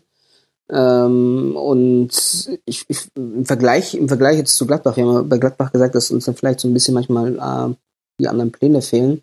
Ich glaube, da hat einfach auch Breitenreiter, gerade in der Saison, also nochmal mit den neuen Transfers, ähm, dann einfach auch ein paar Variationsmöglichkeiten, um ähm, nicht nur personell, sondern auch taktisch dann ähm, Gegner zu überraschen. Und äh, ist, ein, ist eine gute Truppe, finde ich. Ähm, gerade mit eben Tanik vorher weg, aber auch äh, Bebu, Karaman, wie die Jungs alle heißen. Ähm, und Otscholek auch hinten links. Ähm, ich glaube, dass er Hannover gut angekauft hat, einfach im Sommer gut gearbeitet hat ähm, und trotz der Situation, dass man ja dann ähm, noch bis zuletzt um den Aufstieg kämpfen musste und ähm, noch nicht so richtig klar war, ähm, hat man aber relativ schnell und früh die Transfers erledigt und äh, waren auch in der Vorbereitung dann auch schon äh, Großteil zusammen. Ähm, und was halt auch bei Hannover dann vielleicht einfach, muss man auch bei Hannover mal wieder sagen, dass es im Sommer dann einfach auch um den Verein herum ähm, bis auf diese ja, never-ending Story um die Ultras, ähm, aber zumindest auf sportlicher Ebene ähm, ruhig geblieben ist und das ähm, scheint dem Verein gut zu tun und dass sich jetzt auch dann nach den atmosphärischen Störungen, die sich bei Schalke zwischen ähm, Held und Breitenreiter aufgetan haben, dass die, die jetzt gar nicht mehr da sind. Ähm, ja, und äh, gerade in der Transferperiode äh, man sich dann wohl einig war, ja, jetzt mal auf dem Platz sieht und ähm, ja, eine Entwicklung, die einfach jetzt schon seit Monaten vor Monaten angefangen hat und jetzt ähm, in der Bundesliga, also ich bin nicht überrascht, dass, dass Hannover ähm, eine gute Figur abgeht. Natürlich werden sie jetzt nicht äh, wie jetzt, also die ersten jetzt äh, fast ungeschlagen geblieben, das wird jetzt nicht durch die ganze Saison ziehen, aber ich glaube, dass ähm, Hannover eine gute Figur abgeben wird in der Saison. Mhm. Gut, und die atmosphärischen Störungen gab es nicht nur rund um die Ultras, sondern auch um Martin Kind. Das soll jetzt hier nicht unerwähnt bleiben. Es war Ja, nicht, ich, ich, ich meinte, war ich nicht meinte die bösen, auch, ja, ich weiß schon, dass Ja, du das nicht so ich meintest, ja, aber es waren nicht die bösen Ultras. um Gottes Willen, das war nicht, natürlich nicht meine Genau. Absicht, das zu behaupten. Gut eingekauft oder viel eingekauft haben ja auch Eintracht Frankfurt und der VfB Stuttgart. Eins der letzten beiden Spiele, über das wir noch sprechen wollen hier an dieser Stelle in der Rasenfunk-Schlusskonferenz. 2 zu 1 hat Eintracht Frankfurt gewonnen. Ich habe mir dieses Spiel über 90 Minuten angeguckt, Steffen, weil mir ein guter Freund gesagt hat, du siehst die Eintracht immer zu positiv im Rasenfunk. Ich habe mich da so ein bisschen vom Spiel gegen Gladbach blenden lassen. Das gebe ich jetzt nach diesen 90 Minuten auch ehrlich zu. Das war ganz übel. Also vor allem, wenn man sich auf das Kernelement, weshalb ich geguckt habe, nämlich den Spielaufbau von Eintracht Frankfurt beschränkt, sehr einfallslos, sehr ausrechenbar. Radetzky zum Innenverteidiger, Innenverteidiger wieder zu Radetzky oder zum Außenverteidiger. Außenverteidiger spielt einen Ball, der leicht abzugrätschen ist, weil er entlang, also weil er Longline gespielt wird oder der ungenau ist, äh, diagonal nach innen. Es war grauenhaft. Und jetzt stelle ich mir so ein bisschen die Frage, klar, auf der einen Seite 2 zu 1 gewonnen durch einen wunderschönen Treffer von Haller, aber hat auch sehr viel Spielglück gehabt in diesem Spiel. Und jetzt frage ich mich, Steffen, wie gut ist denn Eintracht Frankfurt wirklich? Boah, du stellst hier Fragen immer, ne? Ja, sorry, es beschäftigt mich Ähm, halt. Ja, ich glaube, dass sie deutlich schlechter sind als Platz 8, wo sie momentan stehen. Ähm, ich äh, Aber wie deutlich ich finde es schlechter? bezeichnend. Ich weiß nicht, wenn du das Spiel so intensiv verfolgt hast, ob du meinen Eindruck bestätigst, den ich gewonnen habe, dass die stärkste Phase eigentlich äh, in den letzten 15 Minuten mit 10 Mann war. Ja, auf jeden Fall. So, weil sie dann sich auch wieder zurückziehen konnten, glaube ich, in das, was, was Niko Kovac ihnen äh, ins Blut übervermittelt hat, sozusagen.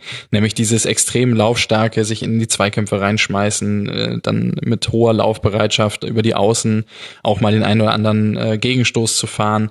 Ähm, vorne mit Haller, Boateng den Strafraum zu besetzen. So, das sind ja so Muster, die ja, die funktionieren halt so. Und dann braucht es vielleicht in so einem Spiel mal den Aha-Moment, dass dann einer weniger auf dem Platz stand und es dann auch leichter war, wie das wieder auf den Platz zu bringen. Stuttgart ist eine Mannschaft, die ganz ordentlich steht. Ich bin, mag den Kader eigentlich, ähm, viele junge, ähm, spannende Spieler so da drin, sehr laufstark finde ich immer. Und ich kann schon verstehen, dass eine Mannschaft wie Frankfurt da enorme Probleme hat, ein gepflegtes äh, Aufbauspiel aufzuziehen. Das kann ich mir schon erklären.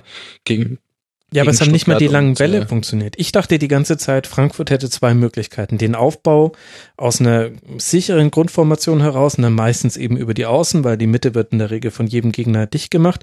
Und Variante Nummer zwei, die eben gegen Borussia Mönchengladbach sehr, sehr gut funktioniert hat, langer Ball auf Boateng oder auf Halle und der jeweils andere, der holt sich dann den zweiten Ball, wenn wenn er nicht vom ersten schon festgemacht werden kann. Und das hat jetzt gegen Stuttgart überhaupt nicht funktioniert. Das war grauenhaft. Ja, du hast dir das angeguckt. Das ist Ja, ich, kein, kein Mitleid haben. nee. Äh, ich habe da nicht viel, äh, nicht viel erwartet äh, im Vorfeld, muss ich sagen. Ich glaube, ich, die haben äh, Frankfurt hat 4-2-3-1 gespielt. Ne, das ist auch nicht ganz typisch. Die haben, glaube ich, vorher eher auch mit dieser Fünferketten-Variante dann eher agiert. Ne? Genau, genau, haben normalerweise Fünferkette gespielt und auch die die Abstimmung zwischen Boateng und Halle war auch anders als in vielen anderen Spielen. Aber zum Beispiel Rebic und Gacinovic auf den Außen, die haben nach vorne hin und wieder Akzente gesetzt, wobei ich die Gacinovic-Chance, die ja so kläglichst vergeben wurde, schon ein bisschen sinnbildlich für die Leistung von beiden fand. Aber was sie nach hinten für Räume offen gelassen haben, es wäre so einfach gewesen für den VfB, in dem Moment, wo man die erste Verteidigungslinie von Eintracht Frankfurt überspielt hatte und auf eine Seite den Ball verlagert hat, sind die immer nach innen gezogen. Und die beiden Außenverteidiger, Aogo und Beck, waren so oft frei und wurden so selten angespielt. Ich bin fast schon wütend geworden. Dabei habe ich da ja 0,0 Aktien in dieses Spiel. Ist mir vollkommen egal, was die machen. Ich rede halt dann einfach drüber am Ende. Wahnsinn. Und da habe ich mich ehrlich gesagt auch gefragt, Hannes Wolf, guter Trainer, patenter Trainer. Stuttgart spielt auch eine ganz gute Saison. Aber ich hatte den Eindruck, das war ein Spiel von mindestens jetzt schon das dritte Spiel in dieser Saison, wo Stuttgart etwas hätte mitnehmen können, wenn man in der ersten Halbzeit nicht ganz so abwartend gewesen wäre. Die hätten, die, also, dieses Spiel gegen Eintracht Frankfurt musst du nicht verlieren. Und eigentlich musst du es ehrlich gesagt sogar gewinnen. Ja, wobei, ich äh, muss auch sehen, dass ich das Spiel jetzt in 90 Minuten gesehen habe. Ähm, äh, zwei Highlights habe ich gesehen von dem Spiel und ähm, also äh, zumindest mutig gewechselt hatte er. Also dann mit, mit Terodde ähm, und Akolo dann nochmal zur Offensive gebracht. Genau, hat ja dann Ähm, auch funktioniert. Das hat auch funktioniert, ähm, hat auch, genau, ich glaube, gleich nach Einwechslung. Ähm, was ja sicher dann auch da, eben daran lag, dass das einfach Frankfurt dann auch nicht vielleicht nicht, nicht, nicht das Spiel machen wollte und ähm, Stuttgart dann einfach die ähm, Möglichkeiten hatte. Also zumindest hat das funktioniert, aber ja, dann passieren halt äh, Fehler wie von Bartstuber, ähm, der sich solidarisch mit den FC Bayern gezeigt hat die Woche und dann auch Abwehrfehler fabriziert hat. Nee, Spaß beiseite. Ähm, zumindest, zumindest äh, äh, den Mut, ähm, den er dann gezeigt hat, ähm, kann man, kann man dann schon mal herausstellen, aber äh, ich, ich ähm, habe Frankfurt jetzt auch ein paar Mal in der Saison gesehen. Also ich äh, finde, ich, ich fand sie dann auch also sehr, sehr schwierig, ähm, da was Positives zu entdecken und dann, dass in so einem Spiel dann so ein Tor fällt, so, so ein Siegtor fällt, ist natürlich dann schon schon fast schon schade wie dieses Spiel, aber natürlich war es ein überragendes Tor.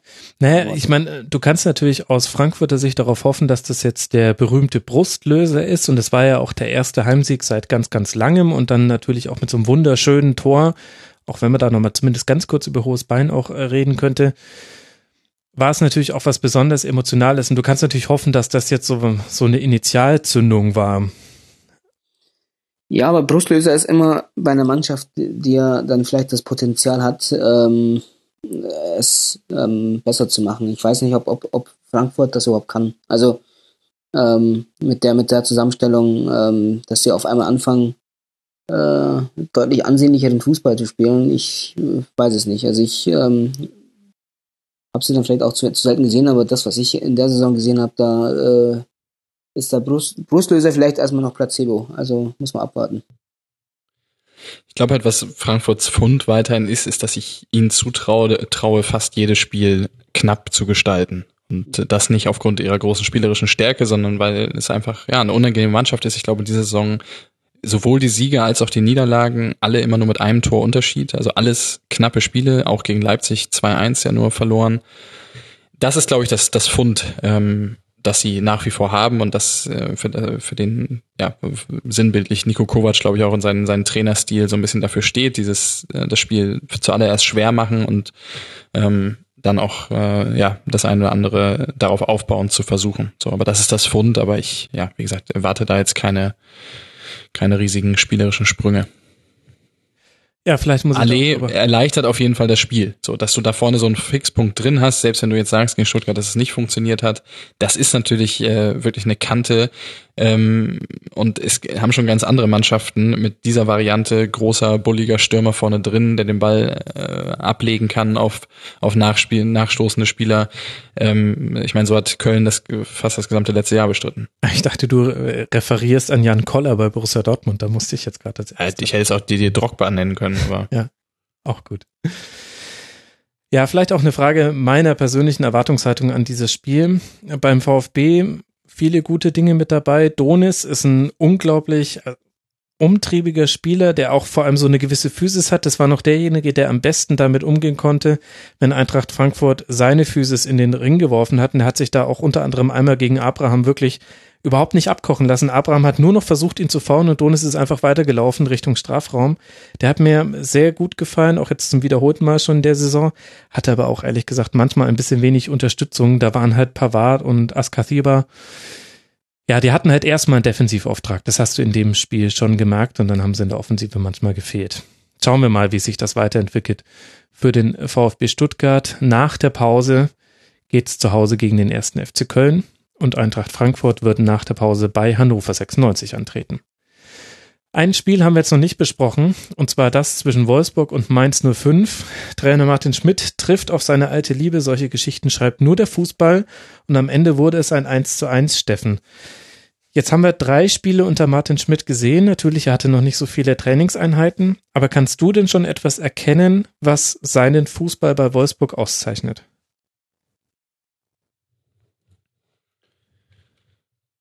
Naja, also es ist schon ähnlich äh, zu dem, was er auch vorher in Mainz gespielt hat, finde ich jedenfalls. Ähm, ich fand es gegen, gegen München passt auch zu dem, wie er mit Mainz in München aufgetreten ist, äh, dass er durchaus sehr, sehr mutig dann auch gespielt hat, als er erkannt hat, dass äh, es die Möglichkeit gab, mutig aufzutreten.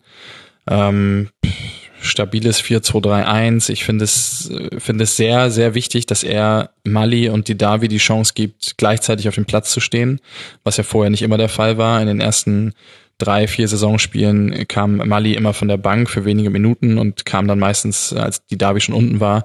Unter Schmidt hat jetzt, haben die Davi und Mali sowohl beim 1-1 gegen Werder als auch jetzt ähm, gegen Mainz von Anfang an auf dem Platz gestanden. Und ich bin dann absoluter Anhänger von, du musst äh, deine, aus meiner Sicht die besten Spieler, die du hast, zusammen aufs Spielfeld stellen, selbst wenn die sich in irgendeiner Form, wenn die in irgendeiner Form äh, redundant sind.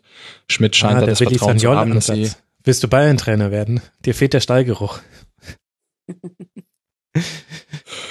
ähm, Finde ich auf jeden Fall gut, dass er das macht.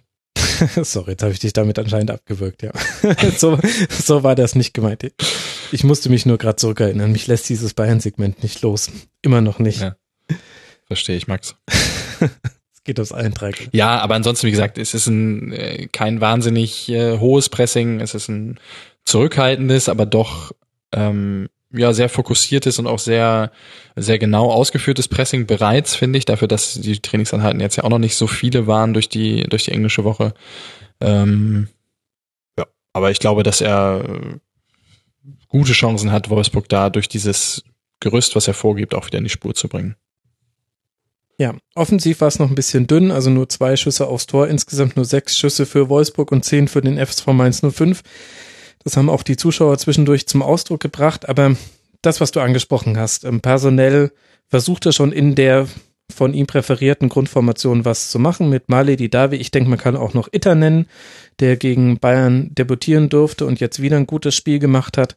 Und das sind halt auch so Impulse, die können dann einer Mannschaft helfen, sich Schritt für Schritt weiterzuentwickeln. Fatih, was machen wir dann mit Mainz 05 unter Sandro Schwarz? Jetzt wieder einen Punkt geholt. Man steht insgesamt jetzt bei sieben Punkten nach sieben Spielen. Ja, es ist schwierig. Also das Gesamtbild, also, also äh, schwierig einzuschätzen, ehrlich gesagt. Ähm, ich glaube, dass man sich inzwischen so sicher ist, wie man wie man auftreten will. Also ist mal äh, organisiert stehen, ähm, abwarten, also ein bisschen was der Gegner macht. Das war jetzt in dem Spiel, glaube ich, nicht anders, ähm, dass man ganz, also, das hast du auch eben gerade gesagt, Wolfsburg insgesamt äh, zwei Torschüsse, äh, wäre wenig zugelassen. Und dann aber ab und zu hier den, den, den Mut zu wagen, da nach vorne zu kommen, die Spieler dazu. Den Mut zu ähm, wagen. Den, genau, den, genau. ähm, wir bringen uns aus dem Konzept. Nein. Ähm, und dann den Mut zu haben, nach vorne zu gehen. Die Spieler haben sie dazu ja auch, aber ich glaube auch, dass äh, beim Mainz nach dann ja, äh, so, so ein Typ wie Mali dann eben auch. Und ich, ich, ich bin da absolut bei, bei Steffen, dass man den Mut haben, haben muss, in der Bundesliga die besten Spieler ähm, zu bringen. Ähm, aber genauso einer fehlt dann ähm, auf meiner Seite, der dann auch mal einen Überraschungsmoment äh, liefern kann. Ähm, Maxim ist so ein Spieler, der aber kam von der Bank. Ähm, glaube ich auch einer, den ich glaube ich eher dann in der Startelf sehen würde, ähm, aus, wenn es um mich gehen würde, aber ich bin aber auch kein Stallgeruch, ich habe auch keinen Stallgeruch in Mainz, von daher ähm, muss ich da vorsichtig sein, aber ich, ist okay. Also ich äh, denke, die Ausbeute ist auch leistungsgerecht bisher für die Mainzer. Okay. Wolfsburg wird es dann auswärts in Leverkusen antreten und Mainz 05 zu Hause gegen den Hamburger SV. Und damit haben wir ihn besprochen, diesen siebten Bundesligaspieltag. Wir haben alle neun Partien hinter uns und ein ausführliches Bayern-Segment. Die Frage, wie ihr euch fühlt, die spare ich euch jetzt mal.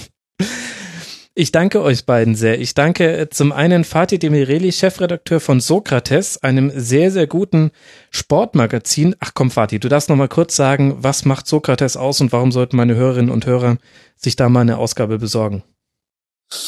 Oh, ähm, jetzt hast du mich aber auf einen komplett falschen Fuß. Das kann doch nicht der falsche Fuß sein. Aus, Nein. Aus, aus der Pistole geschossen. ja, was ist denn da los? Was ist denn Sokrates? Kenn ich gar nicht. Nein. genau. Ähm, Also wir, wir firmieren ja unter das Techno Sportmagazin, ähm, hört sich ja auch vielleicht ein bisschen eingebildet an, ist, soll aber nicht eingebildet sein. Ähm, wir versuchen einfach, also wir definieren uns über Slow Journalism, das, das habe ich jetzt schon 80 Mal gesagt, aber ich sag's einfach gerne, ist einfach so. Slow Journalism, ähm, äh, wir versuchen so weit wie möglich es geht, eine Ausgabe, die auch vor drei Monaten ähm, erschienen ist, heute immer noch aktuell ist, mhm. ähm, ein bisschen ähm, Leserstoff bieten, ähm, Storytelling machen ähm, und uns auch ganz wichtig, nicht nur Fußball, ähm, auch ganz viele andere Sportarten. Wir versuchen auch unsere Quote dazu erfüllen, dass wir nicht nur Fußball haben, sondern ähm, immer einen intern definierten Prozentsatz an Nicht-Fußballthemen.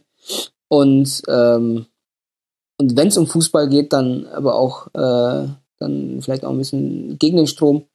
Kann ich nur empfehlen. Äh, aktuelle Ausgabe ist übrigens über unseren Namensgeber, ähm, Dr. Sokrates. Mhm. Ähm, ähm, unter anderem auch mit dem Interview mit Uwe Seeler und Jens Lehmann, die wir beide besucht haben. Ähm, und ganz interessanter Part auch über Sokrates selbst. Ähm, gut, mit dem konnten wir gerade nicht sprechen, aber wir haben mit Leuten gesprochen, die mit ihm gesprochen haben und sein Bruder gesprochen, Rai, äh, und seinen Weggefährten.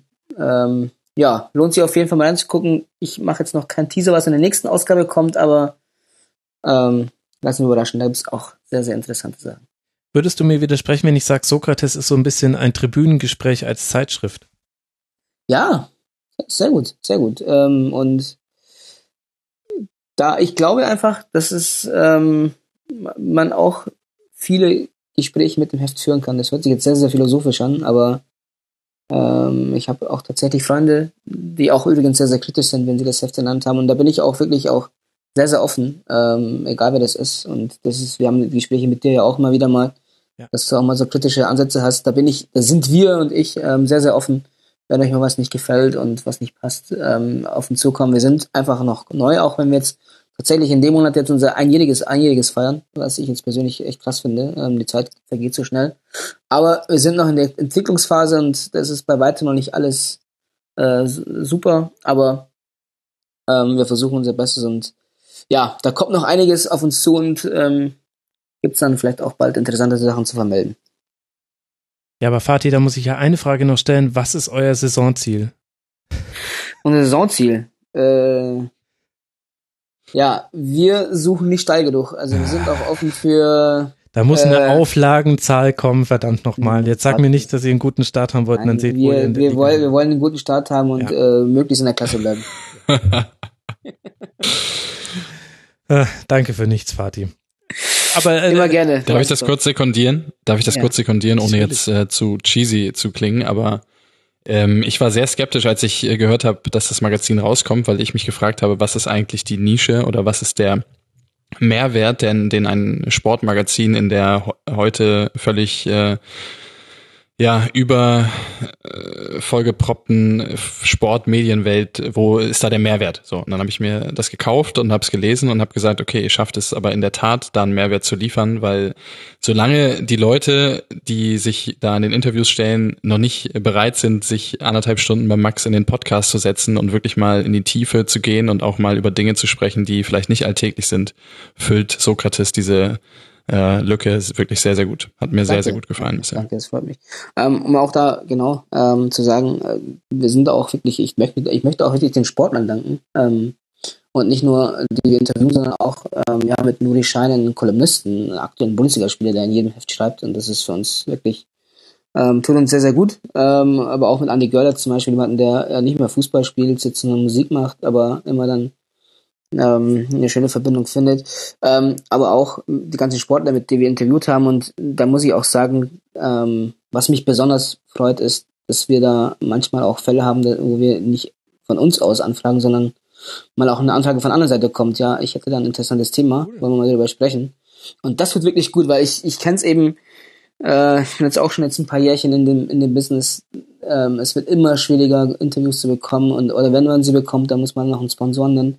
Ähm, und dass in so einer in so einer äh, Phase dann Sportler kommen oder die Management, äh, die Agenturen von den Sportlern sagen, ja komm, lass uns mal vielleicht über das und das sprechen und ihr müsst auch keinen Sponsor nennen.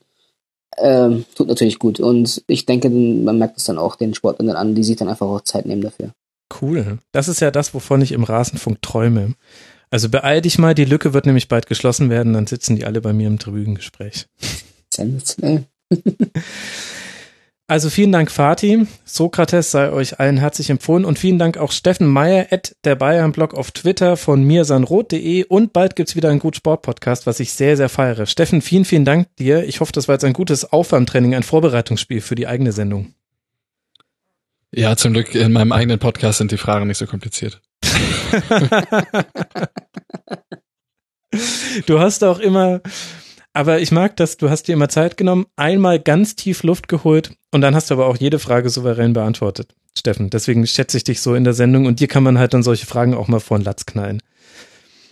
Ja, also vielen Bitte. Dank, dass du mit dabei warst. Und ja, wenn sehr gern, jederzeit wieder. da nehme ich dich beim Wort, mein Lieber. Und wenn wir schon davon sprechen, dass äh, Sokrates so wie das Tribünengespräch ist, dann kann ich euch ankündigen, liebe Hörerinnen und Hörer, es wird ein Tribünengespräch in der Länderspielpause erscheinen. Und zwar mit einem Profi, der sich mit mir zusammengesetzt hat und über seine Karriere gesprochen hat. Und an dieser Stelle gehen noch Podcast-Grüße raus an das Sportradio 360 und seinen Senftest. Wer den nicht gesehen hat bei YouTube, der hat wirklich was verpasst. Wir hören uns wieder nach der Länderspielpause oder dann im Tribünengespräch. Bis dahin macht's gut. Ciao.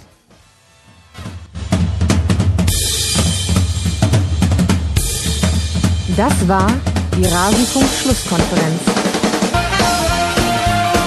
Wir gehen nun zurück in die angeschlossenen Funkhäuser.